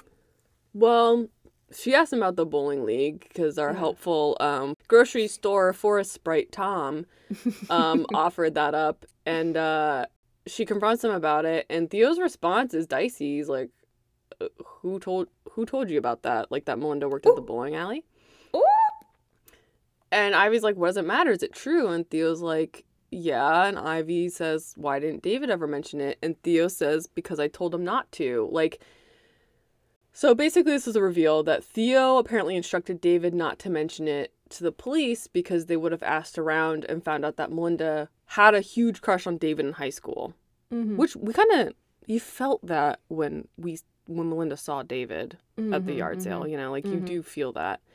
So the thing about it, he says, is that it doesn't actually mean anything. You know, he Theo not for one fucking second thinks that David is having an affair now or like Mhm. disappeared Melinda, but he's like it doesn't mean anything, but the police would absolutely try to spin it into something. Mhm, So mhm. we're just that's why I told him not to mention it and we're not talking about it, which I Yeah. thought was fair. I mean, the police Yeah. would try to spin it into something. it is fair. Too bad I don't trust him. So I was like, I think you're full of shit, but all right. I mean, he's so he even when he's like doing good things and making sense, he's still he's still a fucking schmuck. So yeah. Still true to character. So Ivy gets home and has, you know, a full ass meltdown in the nursery, which she needed to do. Good for her. I have a question. Go on. Have you ever started crying, turned your back to the wall, pressed your back against the wall, and then slid down to the floor? Maybe. Yeah. Oh my god, I thought it was a thing that only existed in movies. Listen, sometimes uh, it's not really a wall, it's more like a door. You know, you shut the door, you can't make it into the room. You gotta. I am very secretive about my crying. So I Oh, have I- done it a little bit against the door. Yeah. Ugh. Dramatic. Uh, it is very dramatic. It is a move we often see in movies. Yeah. I had to source that. I had to know if if that's a if that's a way other people besides me cry because that's, that's not what I do.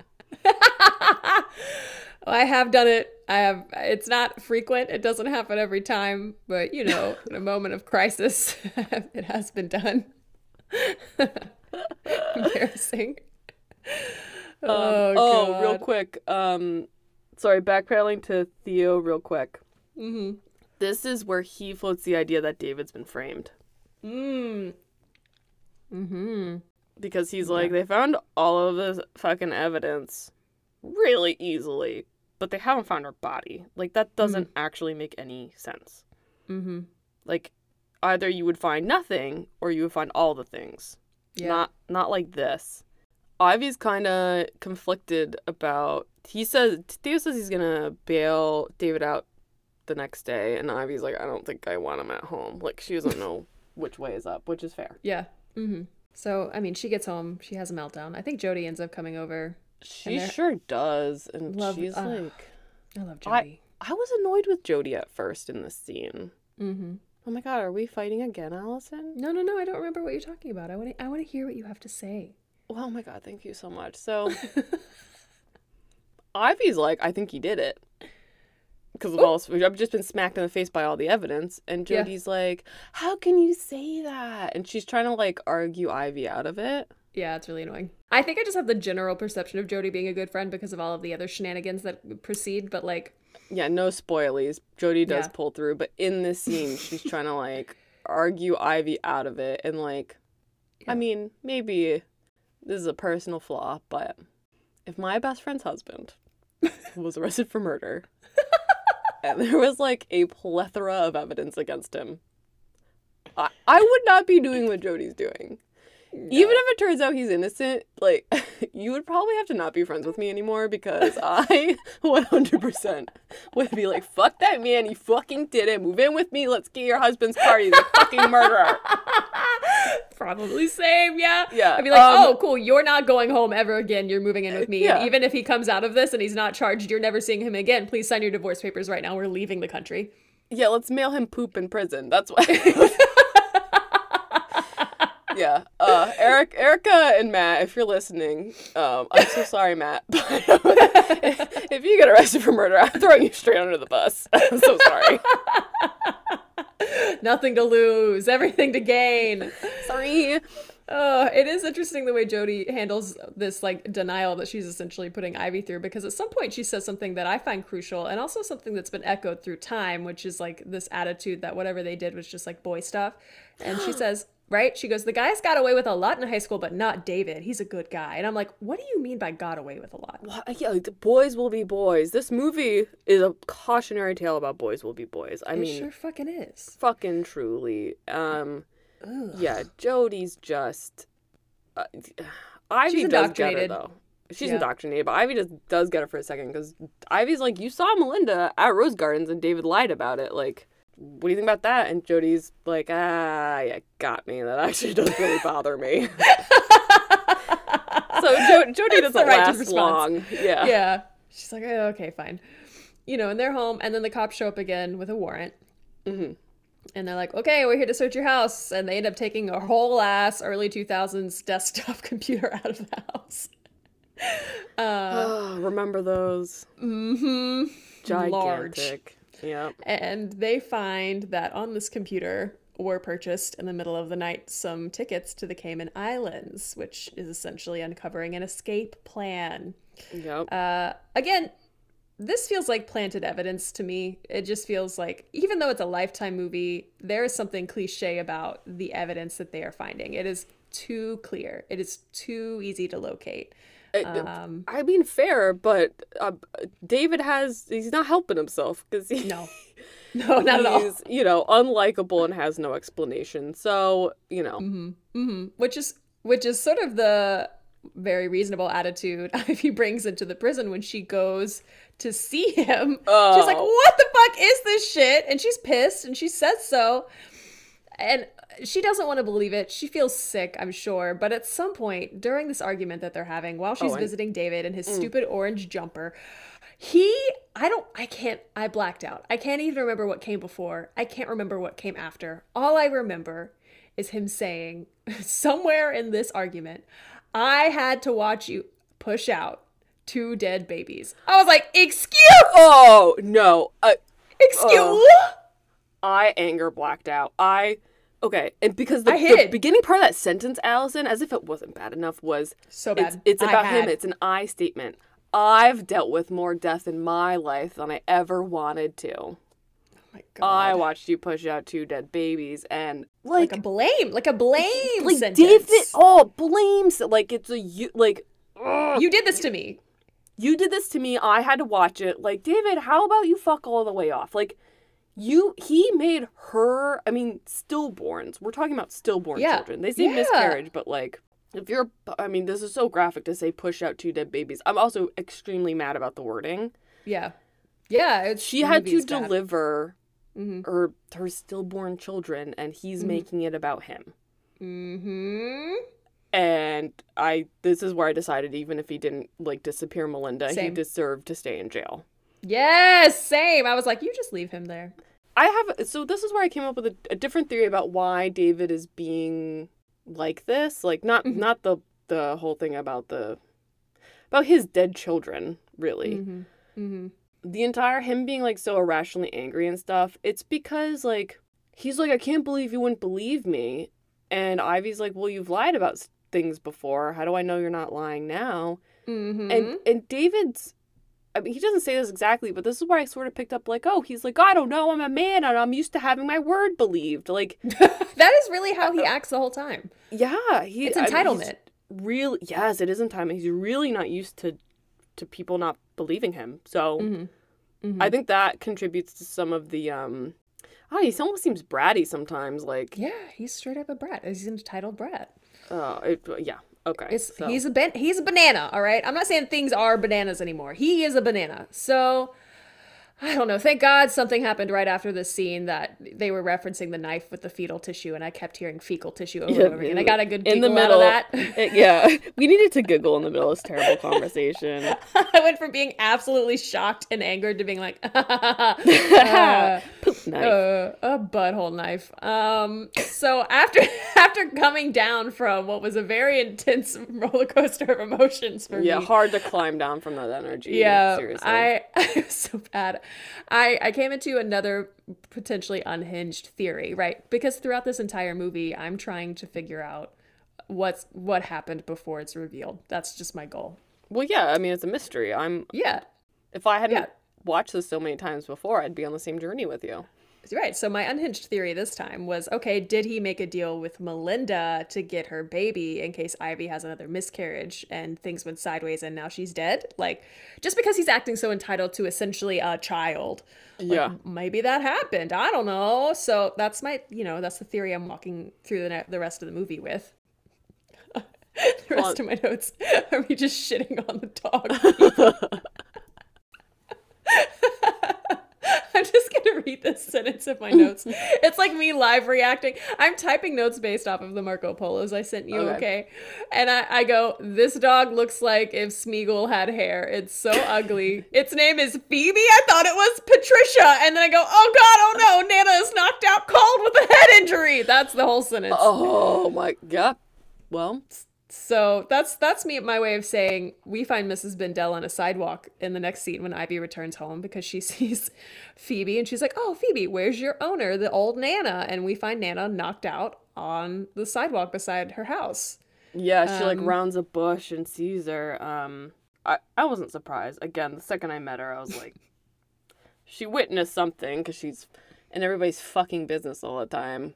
I don't know why I didn't like her. I just really didn't. I mean, you've even said you don't like that your neighbors know where you live, so it's really not surprising to me that a nosy neighbor would be like, "You're on your hit list." You are so right. That is exactly what my whole issue is. I'm like, oh, she's so friendly. Because Miss Bendel can't hurt me. Even if she knows my business, what's she gonna do? Nothing. Do you think this is a like a southern northerner divide? I'm like a East Coast suspicious person. Is that what this is? no. No, I think it's just I think I just like nanas because I didn't really have a lot of grandparents around me, so I've worked up like a, an ideal version of nana neighbor. Wow. Anyway, she's unconscious now.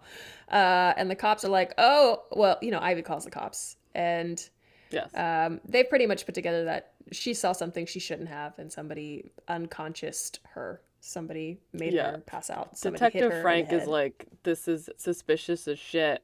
However, this doesn't get your husband off the hook. And Ivy acts like that's unreasonable. However, it's not unreasonable. Just because your neighbor has been struck unconscious and dragged doesn't mean that your husband didn't disappear, Mindy, you know? I mean, it does mean that he didn't, you know, hit your neighbor over the head, though. I So mean, he isn't yeah, involved in that part. he part. couldn't have done it. It does mean that the cops are missing parts, Well, and I Frank think that is was hard like, for Frank to admit. perhaps he has an accomplice. He's like this.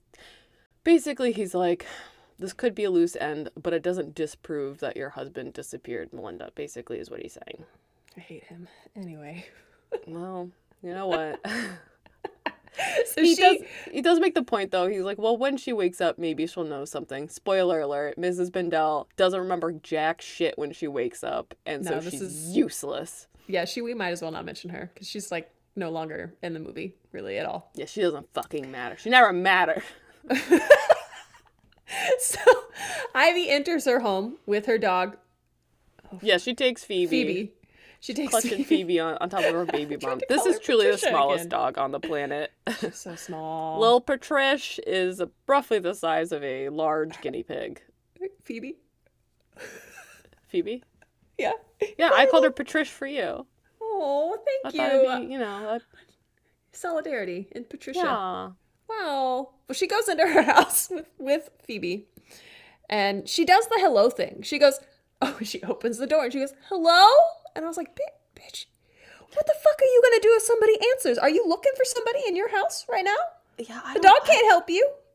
you supposedly live alone right now. I mean, the running thread of the movie is that like the house has like it's old and it has a lot of creaky stuff and it sort of makes it puts Ivy on edge Mhm. and it makes her husband think she's delicate. Like Mhm. so he, she hears what she thinks I don't know is a person in her house and she does yell out hello. I don't know what she thought. It's just a, a behavior that makes no sense to me, which is why I do it when I come home every day. Anyway, uh, so she's she's stressed out. She's in her house. She's with Phoebe, and she's made a decision again because nobody's giving her information, Mhm. uh, and it's not. It, it just doesn't suit her. So she calls Jody over, and this is like the best best friend energy that's ever been seen. They decide that they're going to break into Melinda's apartment. That Yeah. Uh, Ivy is going to leave the house, even though she is under surveillance. She's going to sneak Yeah. out of the house, get into Jody's car. pregnant ass out. Oh She's yeah. so good at it. And she gets to Melinda's apartment with Jody. They get into Melinda's apartment. And they're really astute Yeah. in the observations. Go off. Well, go ahead. I, I knew we are off to a great start and they were gonna have some great observations because Jody fucking bribes the super to let them in. Mm-hmm. She gives him a crisp hundo, and I was like, ah.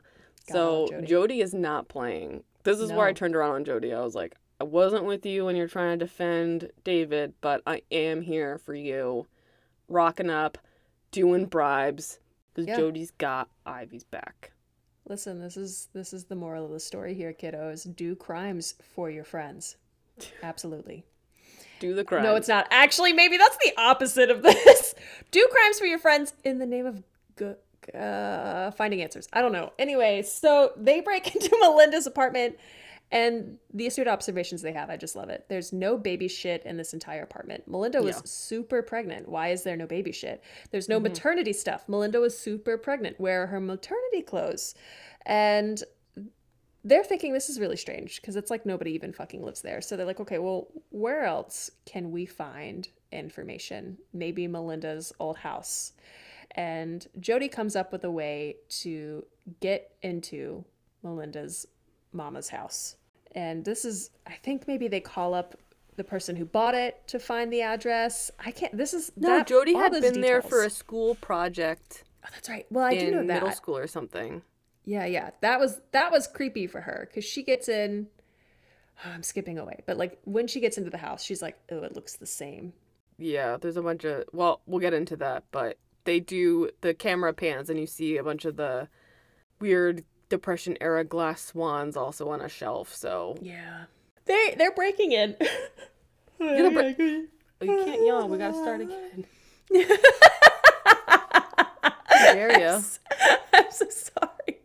Oh no. Anyway, they're they're going to do what is one of my favorite, just like really girly, totally chill activity, uh, breaking and entering, common favorite slumber parties, uh, and baby showers. Well, if you mo- watch the movie Sleepover, I haven't. cla- the classic film Sleepover, starring uh, uh, is it Alexa Vega? Oh shit. I don't know. I watched it two years ago as a full blown adult and was shook. Anyway, they do break and enter and steal the hot guy's underpants, which Yeah. is uh wow, yeah, real boundary crossing. We really thought that was fun back in the day. We Anyway, really, really did. So they, you know, they're breaking and entering into Melinda's mother's home. And they found the key to the home just like on top of the door. Uh, pro tip do not do this in reality. People will find your key. Don't do that. Do just try a little fucking harder.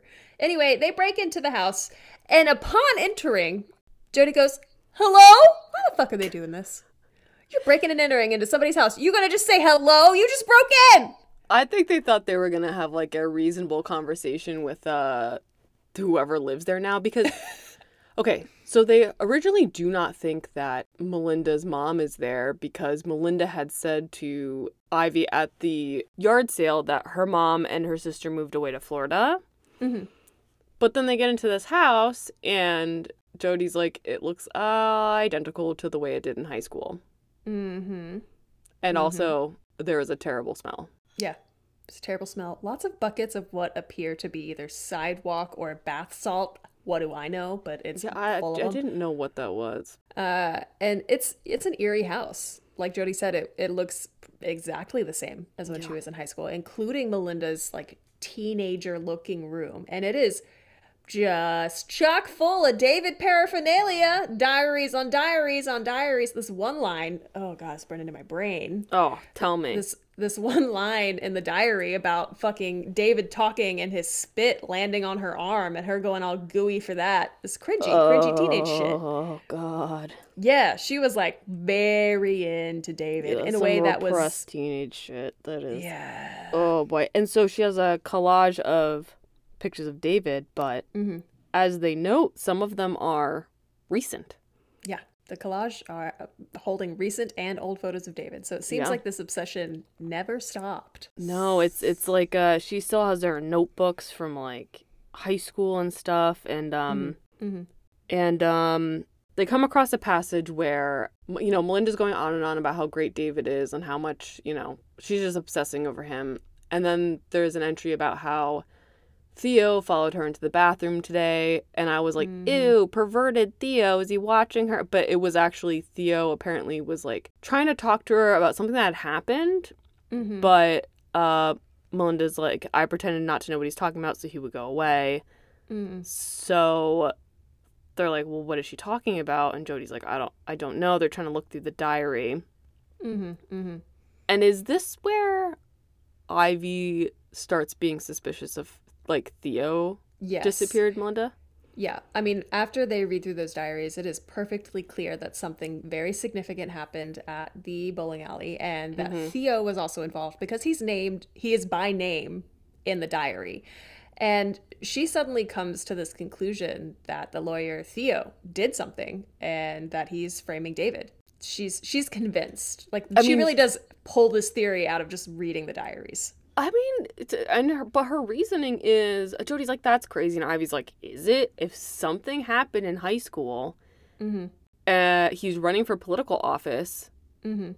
like maybe he's the father of Melinda's baby now. Like, w- like he, we don't know. We don't know, but he's also like been our lawyer. Has he been giving us bad advice? Like David's in jail, even though Theo Mhm. said he would keep him out. Like, if he did this, he could be the one that is framing David. hmm hmm She also mentions that he has keys to the house.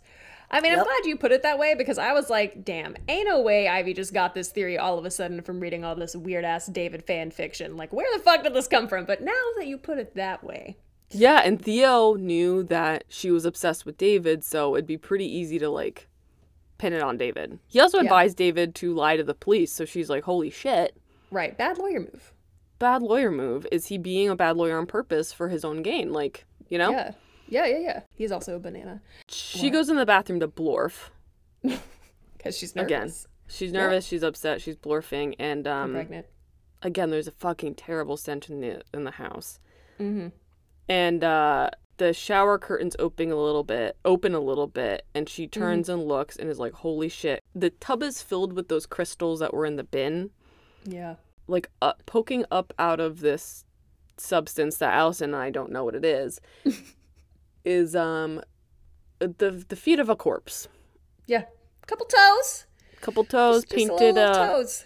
a, a bad color it was a weird orange color Oh, see, this is weird. Our memories are. You're like, it was orange. I'm like, it was like dark brown. oh That's just what I remember. Oh God. Well That's either weird. way Memory's weird. we both don't like the nail color anyway Yeah. okay, yeah. So they're like, oh, holy shit, we found Melinda's body. Like, they both really think it's Melinda.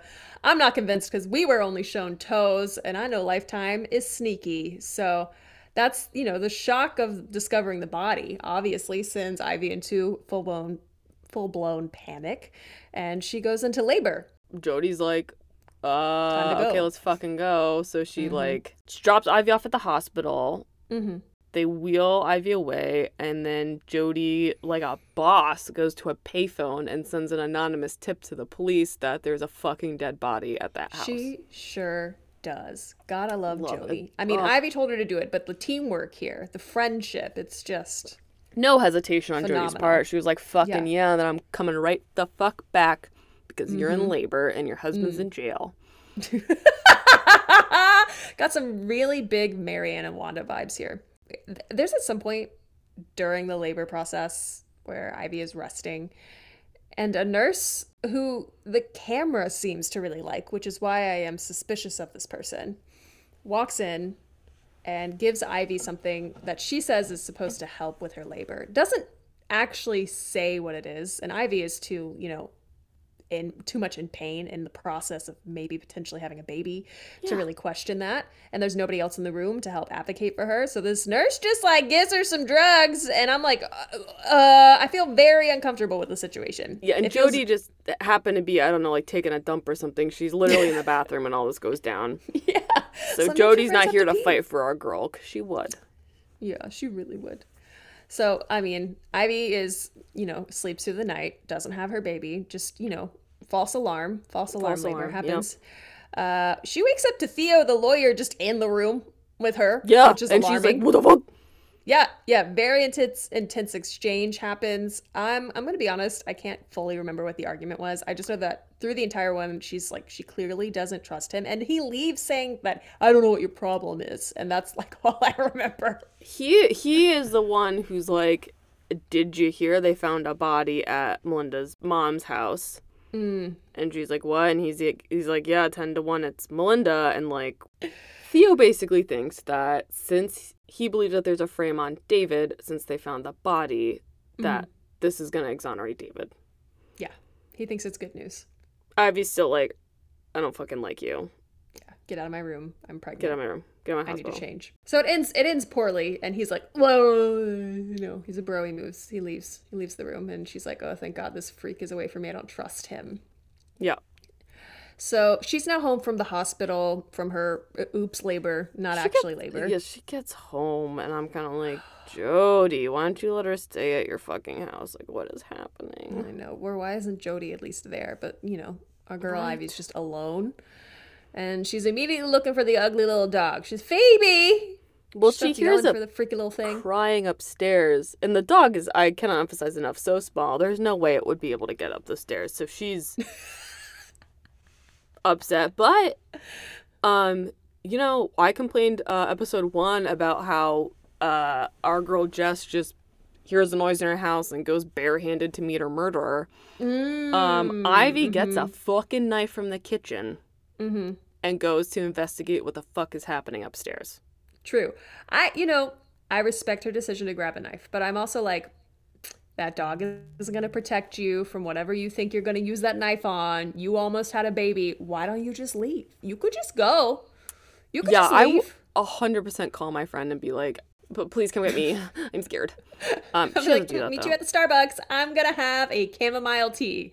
Uh, This is the woman though that dragged a vacuum up three stories so she could vacuum the attic because her dipshit husband was off doing work last minute. So Ivy's just Really? I like, "I'm getting it done." I'm gonna handle this. I'm looking for this little dog. It's clearly upstairs. So she uh, goes upstairs with her huge cartoon-looking knife. Oh yeah, And I just, you know, she's walking up the stairs, and I'm thinking, if that dog didn't appear when she got in the house, it's definitely dead. I don't know why I, I just knew. And, you know, the dog's dead. She finds it in the crib upstairs. so fucked up. It's fucked up. Someone slaughtered the dog in her future baby's crib. Hmm That just is left it there. So dark. Left it there for her to find. Like, knew she was going to find it. So, Yeah, I mean, uh, and they killed it recently because the dog was blood. crying when she walked in. Mm-hmm. So they use it to lure up there. Oh, it's so. Well, she touches it. I'm like, why the fuck are you touching that fucking clearly dead dog? But she touches it with her hand. she needed to know. So super dead dog, and it's like you know in the crib, so it's a bit dramatic. But then you know you she turns around and Melinda's there, so that's you know there we go, and then it cuts. Well. Melinda t- fucking stabs her in the neck with a needle, injects her with something. She drops the knife. Right. Yeah, drugs her. and uh, he drugs her, and then she wakes up. I mean, this is so terrifying. She wakes up in the daybed in the attic, strapped down, yep. and Melinda's there. God. And it's, you know, that's a whole other type of banana as well. And she's explains to Ivy that she's doing this uh, because uh, because that's her baby. I it- so here's the thing. I love this actress so much because she makes everything. She doesn't do like. I mean, she's clearly unhinged because she's talking absolute bananas ass shit, but saying it in such a reasonable way. Hmm Like when Ivy's like, "What? Like, why are you doing this?" You know, the way that Melinda answers is like that. Like Ivy's being unreasonable. Yeah. Yeah. it- like Ivy's like being hysterical. Like, calm down, you hysterical woman. Yeah. You know, We're just gonna deliver your baby upstairs and I'm gonna take her, no big deal. yeah, Ivy's like, you were in my hospital room last night. And she's like, yeah, well, I couldn't have you. Like, I stopped your labor. I paused it because I couldn't have you having my baby in a hospital. Where would that put me? That would be bad news. Absolutely oh, psychotic yeah. behavior. Yeah, she explains that. Ivy's like, You were never pregnant. Melinda's like, No No. I wasn't. But I was pregnant once. And then my Mhm. mom made me have an abortion. Yeah, yeah, and it's that's a mess of a story because here we're learning the extent to which Melinda is so obsessed with David that she wants to have his baby, but isn't or can't or didn't, and is going to take it from Ivy. Uh, Yeah. so we're gonna we're not gonna pop into this scene of the movie where we're gonna discuss uh the assault. So if you are super uncomfortable with that, you don't have to listen to this. skip forward like five, two to five minutes. I don't know. how, however long this takes.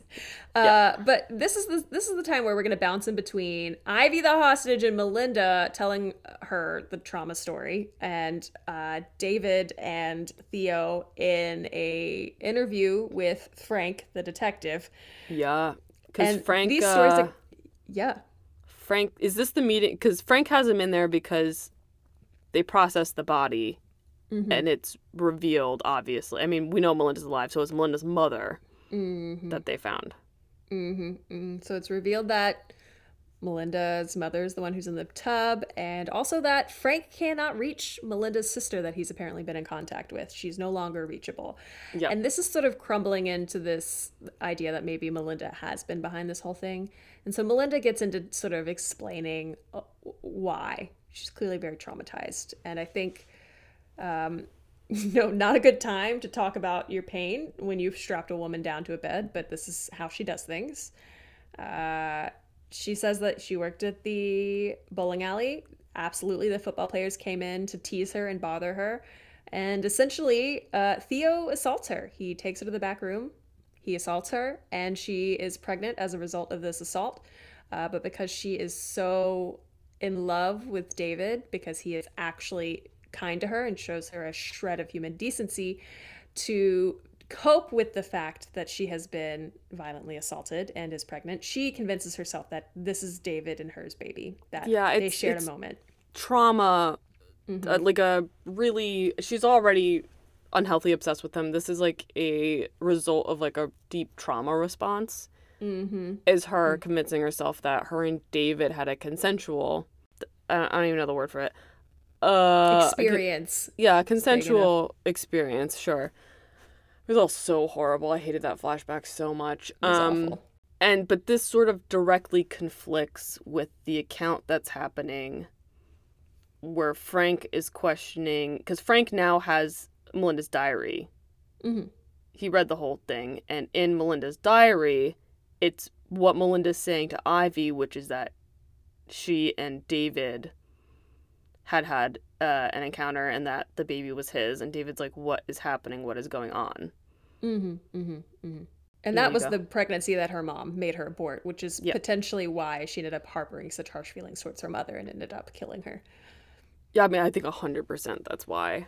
Mhm. Um, and so what ends up happening is David's like, that is a- like absolutely did not happen. It's not me. And Frank's like, he he kind of like mentions the skip ahead if you don't want to hear this, everybody. Um, she sort of talks about the encounter, and uh, I guess during the what what's actually an assault, uh, she mentions that David's necklace kept hitting her in the face. Mm-hmm. And David's like, I don't wear a necklace. I've never worn a necklace. And then at the same fucking time, Frank and David turn and look at Theo, who Mhm. throughout the entire movie has been wearing this like silver fucking crucifix around his neck. Uh huh. And they instantly, both of them put it together that it was Theo that did that. And Theo does the argument of like it was totally consensual. She just like like I tried to talk to her about it and she like blew me off, so I just kind of like thought it wasn't a big deal or whatever, like we were drunk. And the most I've ever liked David Yeah. is D- David fucking lets Theo have it. Yeah, he does. I mean, and I, I was impressed because they didn't try to gloss this over. No, David is literally like, You raped her. Mm-hmm. You did that to her. She is like you did all this to her and she is messed up because of you. Like how could you fucking do this? Like he does not try to excuse, doesn't try to do the boys will be boys thing. No, that no, Theo's he's trying to do. Yeah, he's Oh. fucking pissed. He's like, you tra- like you did this to her and she's traumatized. Like this is on you. Holy shit. Yeah, yeah. He instantly turns on Theo and draws a hard line of like, abs- you're fucking dead to me. Absolutely no way. How fucking mm-hmm. dare you? Yeah, maybe the only good thing that David did in this entire movie. The only good thing. I mean, if he didn't do that, then they had Yeah. to do it. Yeah. So that's revealed, and suddenly all the pieces are together, and we're all, you know, I'm suddenly very sad because I'm looking at this very traumatized woman and then this very in trouble woman, and I'm like, oh, Yeah, it was a oh real God. final turn and twist. It was like, oh fuck. Damn, you really had to take me down from my high, put me into reality a little bit. Fuck. Oh, So, no. you know, Melinda leaves the room for a little bit. She's trusting that Ivy is good and strapped down to the daybed. she cuts Ivy's straps off. Mm. She's like, I'm not a barbarian. However, if you make this difficult for me, I will have to uh, slit your throat and then cut out your baby. And I'd really rather Oh! not do that. I'd really rather just medically induce your birth, get the baby, and then I'll just I'll inject you five or six times, and then you'll die peacefully. Like I'm not a monster, and Ivy's like, oh my god. I mean, I mean, truly, I cannot emphasize enough. I know it was horrifying, but I really enjoyed how they played this character of her just being like uh, completely rational and reasonable. Like, yeah, no, this is what's gonna happen. Yeah. just go along with it. Don't make it difficult for either of us. Uh, uh, we'll get it done. So that's that's all that craziness happens, and uh, Melinda exits the room and leaves Ivy alone, which is a mistake because Ivy's like, mm-hmm. absolutely not. She is going to get out of this house, and this is when the dumbwaiter is involved. I knew Oh, it was going to be important, and it is. Ivy's like, I remember. Chekhov's dumb waiter. Let's do it. Fuck yeah! She climbs into that fucking dumbwaiter, pregnant as hell, trying to have a baby in labor, and I'm, Like- oh my god, I'm spiraling. I'm spiraling. She's I'm like, actively in labor, man. Yeah, actively in labor. thing. fucking taking deep breaths, and I'm like, holy shit, she's gonna shoot her baby out into the dumbwaiter and like let the baby escape. Is Yeah, she gonna get, have the baby in the Marco dumbwaiter? Polo. I was like, what? Talking about her giving birth and having a baby plummet to its death. What is wrong with you, Alison? I don't know. Maybe it would be fine. Babies are soft. I don't know if it would Essentially, die. she's also wearing pants. I don't. Yeah. I just got in the pants. And I was like, oh god, is she gonna get in the dumbwaiter and like have her baby in the dumbwaiter? Like, what's gonna happen? I really did mean, actually think mo- that was gonna happen. My brain was fully in like, I love that she's in labor, extremely pregnant, shimmying down this dumbwaiter like Santa Claus down a chimney could never. You know, You're right. Oh, I love Santa, but he could never. he could never. So she's in this dumb waiter. She's in labor. She's like, I gotta get out of here. I'm having this goddamn baby. There's a psycho in my house who's gonna kill me and take my baby. Yeah. And you know, Melinda Melinda catches on because she's been in the house and she knows. So she does eventually find Ivy. Yeah, Ivy makes um I mean cuz she's having horrible contractions while trying to get down the dumbwaiter She's doing and um oh, she's doing a lot and um Melinda hears it, races up to the attic, like kicks open the door and Ivy's nowhere to be found and she's like I mean, you can see the the pan. Yeah, she's like, "Fuck." no, she's like, "Ah, yeah, yeah, yeah." uh-huh. Direct quote. this is not radical. No cowabunga for me, dude. Anyway, so she uh hears a noise. She goes over the dumbwaiter. She like looks down and lo and behold, fucking Ivy's down there trying to get to the ground floor, but she's at the second floor currently, paused because she's having horrible contractions. And um uh, Melinda goes down to the second story. She rips open the like basically the the door to the dumbwaiter. It like slides down. She like rips it open and she tries to grab Ivy and Ivy's not having it. Mm-mm. Ivy fights back, man. I gotta tell you, Ivy really Yeah. fucking pulls through. She fucking fight the she beat that bitch up. Just beat the she fuck out beat of that, bitch? She beat that woman. bitch up. Oh yeah, and then she continued, I think, down to the first floor and got out of the dumbwaiter. Mm-hmm. Mm-hmm. Correct? Mm-hmm. She did. She did. getting out feels like the graceful way of saying like kind of stumbling out of something while having contractions, but sure. Oh, so terrible. Um, she gets out of there, but Melinda's on her. Mhm. I mean, I have to, Ivy fucking beats the shit out of this woman. I like I think I hallucinated this. Did she hit her with a frying pan? Was that like just my brain cartooning up everything? I think you're. Maybe. There was something that happened in the kitchen. I don't think it was a frying pan. Um, she hit her with something.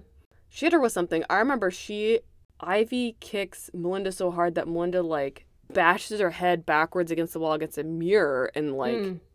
She's like all fucked up and woozy. She tries mm-hmm. grabbing Ivy again. Ivy kicks at her. Ivy's mm-hmm. basically trying to get to Melinda's medical bag, Yeah. which is on the ground in the foyer. Yeah, yeah, yeah, yeah. And she fucking it's a slightly drawn out fight, but basically Ivy gets Melinda on the ground and just mm. stabs her with a syringe and injects her with something. Yeah. And then A couple of times. Yeah. Melinda's trying to crawl away, but Ivy is just crawling after her and just injecting her with shot after shot. I think she stops at Fuck four. you. Yeah. Oh, yeah. I would do it too. Oh, and then she, Uh-huh, because uh-huh, Melinda, uh-huh, you want to say it? I know you want to say it. Yeah, yeah, yeah. Melinda had the fucking necklace on. It was creepy. It was so creepy. Oh my god, she had the fucking necklace the whole time. She was wearing it. Oh, and Ivy goes over.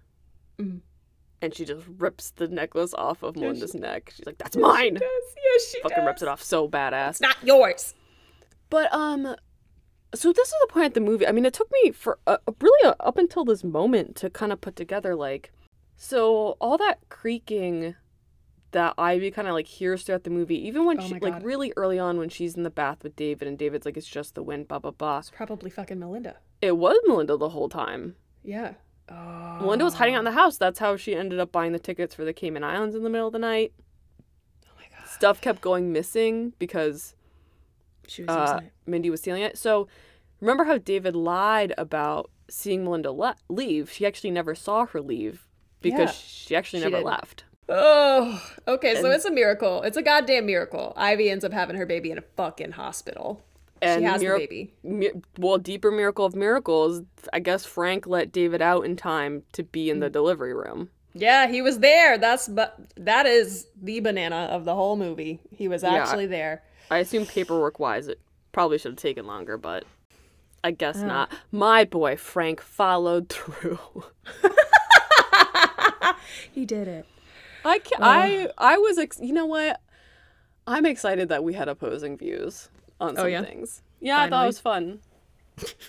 Still don't trust You know. Frank. In fact, okay, I'll get to it though. Like, right, she has the baby. The baby's alive. That's great. They have a baby now, happily ever after, except not quite because we're in the car with Frank and Melinda. And Melinda's essentially like shitting on Frank for doing a, a bad job. She's like, mm, I pretended to be my sister. I killed my mom. I. Oh my God, that's right. I planted these things. I did. She's like just Well, okay. spelling out and spilling her Oh, whole yeah, so- murderous plan, right? He was like, "When did you get the idea to do this?" mm-hmm. Do you remember this? I don't remember when she got the idea. Okay, this is so fucked up. So remember how Wait, is- she's this? Yeah. Oh god. Is this the thing? Oh god. No, you, you, want- should say it. You should Okay. say it. So, she's the supervisor at that medical lab. She had to test the fetal tissue for, uh, you know, Ivy's very tragic stillborn baby. and she kept some of the fetal tissue to plant on the knife. And I mean, that's where she got the. She just kept it. That's where she got the idea when That's she, she got the idea. got. Uh, she was working on those results. She recognized the name. Okay, I gotta tell you, when she that reveal to me, I didn't hear that that's where she got the idea because all I could hear is that she took tissue from Ivy's miscarriage to place on the knife in her huge scheming plan, and I, I had to like take a deep breath to recover because I, I mean, I literally my mouth. My mouth was open for at least 30 seconds, speechless, sitting there, mouth open, pausing Oh, the screen, like, what the fuck? Are you serious? It, I mean, and she talks about it like it's a totally normal, reasonable thing to do. She's like uh, proud of it, even. Happens every day. And the other thing too is she never even had a fucking sister. No. I mean, so she. Um, They should have looked into that. They really should have, but um, they had bigger fish to fry. There was a, a poop knife and uh, a plethora of evidence everywhere, and you know, I don't know. So, I mean, what she says is like, I knew no one would uh, question whether or not I had a sister. Like, no one really knew me. So my if I, because she had mentioned that she had a sister Ruth to Ivy, she planted that seed at the yard sale. So Ivy corroborates it to the detective. You know. Mm-hmm. Oh, so it- creepy. It was it was it was fucking creepy. And then you know She's she's in the back of the car, still Yeah. delusional. Like I wonder if my baby's been born yet. I wonder if I'll be able to hold her. And I was like, That's exactly what I said. I mean, Frank looked fucking haunted driving that car. he and I had matching faces. We were like, "Oh my god." there's just no response for that. No, I mean you can't. I mean, I guess she's a villain, but I know, but it, it just I'm gonna blame Theo for the whole thing. oh, Th- Theo's the true villain He's the actual villain. in that he fucking caused all of this, but Melinda is a villain slash victim. Yeah. I mean, because she she didn't. I mean, she, I guess she killed her mother, but she um she did kill her mother. She did try to kill Ivy. she disappeared herself. Yeah, she did. She was intending on killing Ivy. That was true. And she she put fecal tissue on a knife. Yeah, But she you know what? Fucked up shit. fucked up things, I still disliked David more than her. Yeah, same. Yeah, really. I same. mean, so uh, he and Ivy had a baby. Congratulations to them. Ivy should still divorce him. Yeah, she needs to leave his ass. Time That's actually a running theme of Lifetime movies, by the way. Is Mm-hmm. uh, no, your husband didn't do it, but you two should still get a divorce. that is something I'm learning. I'm learning that it's really not worth it to stay with any of these men. well, they're all just you know coded in red flags. It is absolutely insane. Although Red flag coding. I loved Ivy. She was so good. Love. She's such a good protagonist. I mean, I really we're not. It. You don't meet many Ivies in the No. Lifetime movie Well. I don't know, but this is the first out of four. She was great. I really She enjoyed. Ivy. I really enjoyed Jody. Of course, I enjoyed these two. The story was, wow, it was riveting. It was actually hard for me to do the 30 minute takes. And I was heartbroken by Melinda's thing. So, yeah, this Yeah. is probably the best one so far. Um, not on the Yeah. scale of like bananas, absolutely out of this world, like what's happening, I'm questioning reality. That's still a trick of the mind. But this movie was like solid. Oh, definitely. I mean, you, now you see why I strong armed so many people into watching this. Um, You've seen it so many times.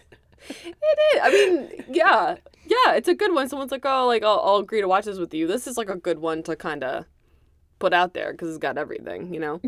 yeah. um, all the really upsetting things deeply. I well, so uh, let's really talk talk about this. I'll touch on this because this is something I've been wanting to talk about, which is like to me, Lifetime movies are very much about like speaking to the fears of middle class white women ages 30 to 50 Absolutely. and someone trying to take your baby Mhm. that with this is real this was i mean we talked about we talked around all of it i can't believe the baby snatching element of this tale is the thing we focused on the least I mean, the baby wasn't even an entity yet. no but but melinda Yeah. intended to fucking take her baby i mean you know mm-hmm. what i mean. She was gonna snatch the baby. Yeah. Mm-hmm. so anyway is it time for our da da da da da da da da da astrology segment Oh sh- oh fucking shit. Oh god. Oh fu- oh shit. Oh god. Oh god. Oh shit. All right. Okay. Okay. Okay. Okay. Okay. Okay. Okay. Okay. Okay. Okay. I think this. I'm just gonna rapid fire real quick. okay I think David is an Aries. I think Theo is a Leo. I think I think Frank is a Sagittarius. So all the fire signs are accounted for here. I no, I'm challenging you on David being I- an Aries because you are so prejudiced right. against, Thank you as you call them, me. scaries. They are. I don't think he's an Aries. What do you think he is? I mean, I don't know that much about astrology, but what sign is one where, uh, because he tru- he is innocent, right? Yeah. In fact, he probably was the only person who showed Melinda any kindness in high school. His main problem, though, and why I have such a issue with him, Self-centered, right? self-centered, but also like it, before we know that Melinda disappeared herself. On the face of it, this is a vulnerable woman in trouble, and you just simply do not want to get involved because it's outside of your comfort zone? Question mark. Mm-hmm. What sign does that speak to? Aries.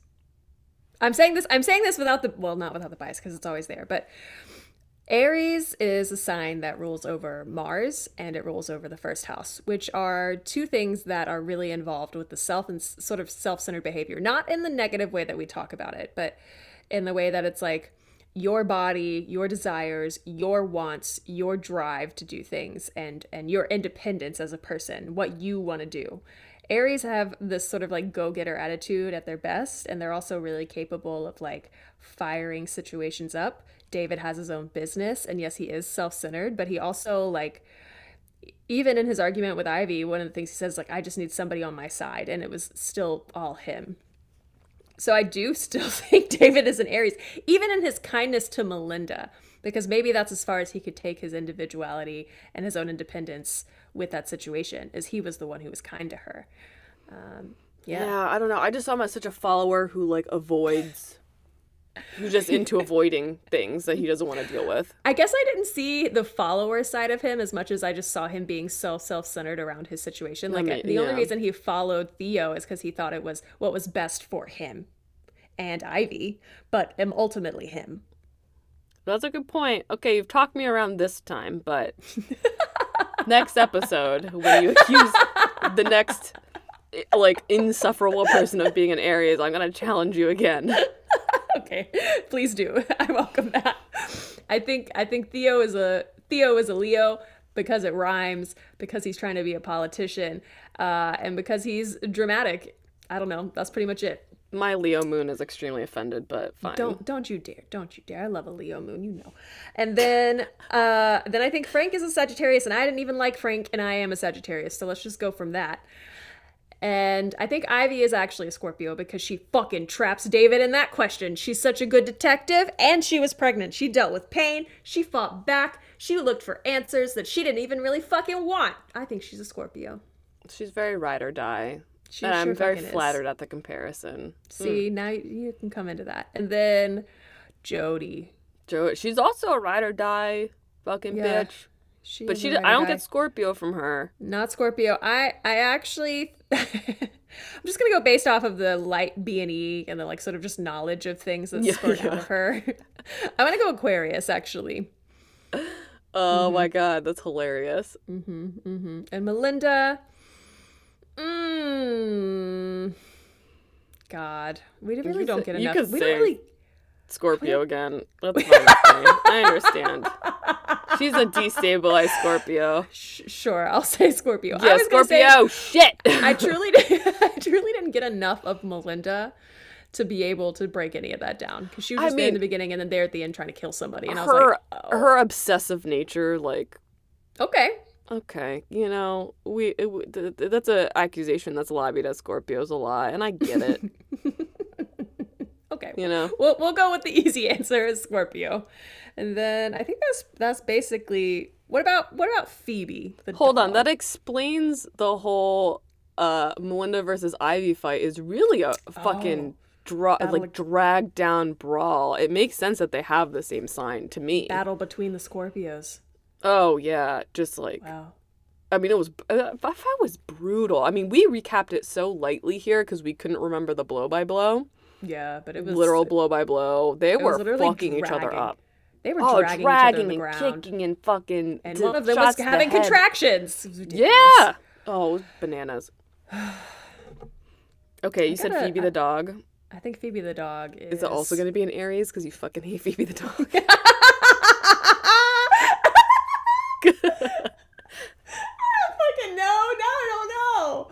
Phoebe the dog. Phoebe the dog died. Phoebe the dog that was just hanging out with an old lady. Didn't really do anything to deserve that. no, it was just a Shivered, just dog. shivering. Pisces. Pisces. what is Mrs. Bendel? My least favorite character. I think she's an Earth sign. Uh, I think she's a Virgo. That makes sense. Me and Virgos, man, either they're my favorite person or they're my least favorite person. I gotta tell you. I'm a Virgo rising, and I know I love being in people's business. I just do it better than Mrs. Bendel. Look, I'm a fucking, I'm the nosiest goddamn person on the planet. but I don't try to insert myself in other people's lives. This is, the most Scorpio thing I've ever. I like knowing things so I could hoard it to myself and just know. I just want to know what your deal is and keep it inside my tiny tinfoil heart. That's what I want. A I big old crumpled ball of people- tinfoil. Oh my god. Accused of interrogating people all the time and it's like on accident. I'm like I swear to god I'm not. Uh, so uh, I we we've joked about that, but Mm. I've never once felt like you were interrogating me. That's because we're the same.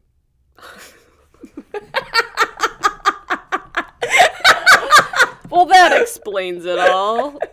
You know, You're like, I'm oh, like, I just totally thought me and normal." Alison had a fantastic conversation. Turns out, apparently, we're double interrogating each other. Wait, what is a a conversation? What is a deep conversation? But the exchange of deeply personal information, I don't know. I think that's what Yeah. it is, but not What is a everybody deep feels that way. A deep conversation is just uh, uh, two people interrogating each other. yeah, that's what I think. yeah. Um, okay. That's the answer. so so st- we did star signs. we did. We sure did. You got any Venus signs on the horizon? No, no, I wasn't thinking about that. I'll make notes. I will definitely make notes for our next film, Killer Grandma. Killer Grandma. You heard it here first, listeners. Killer Grandma is our next episode. I'm God, I hope it's excited. Yeah, fucking so am I. Though I am a little bit worried, but I hope it's. Oh God, I hope it's good. Yeah. I wonder if our be. hero is the killer grandma or if it's someone. We're gonna find out. Yeah, I don't, I don't think it's the grandma, but we're gonna find out. All right, rockabye baby timers. We'll see you on the next episode with Killer Grandma. We love you, maybe, but only if you come back. Our come love back. is conditional. You heard it here first. yeah, it's true. And goodbye.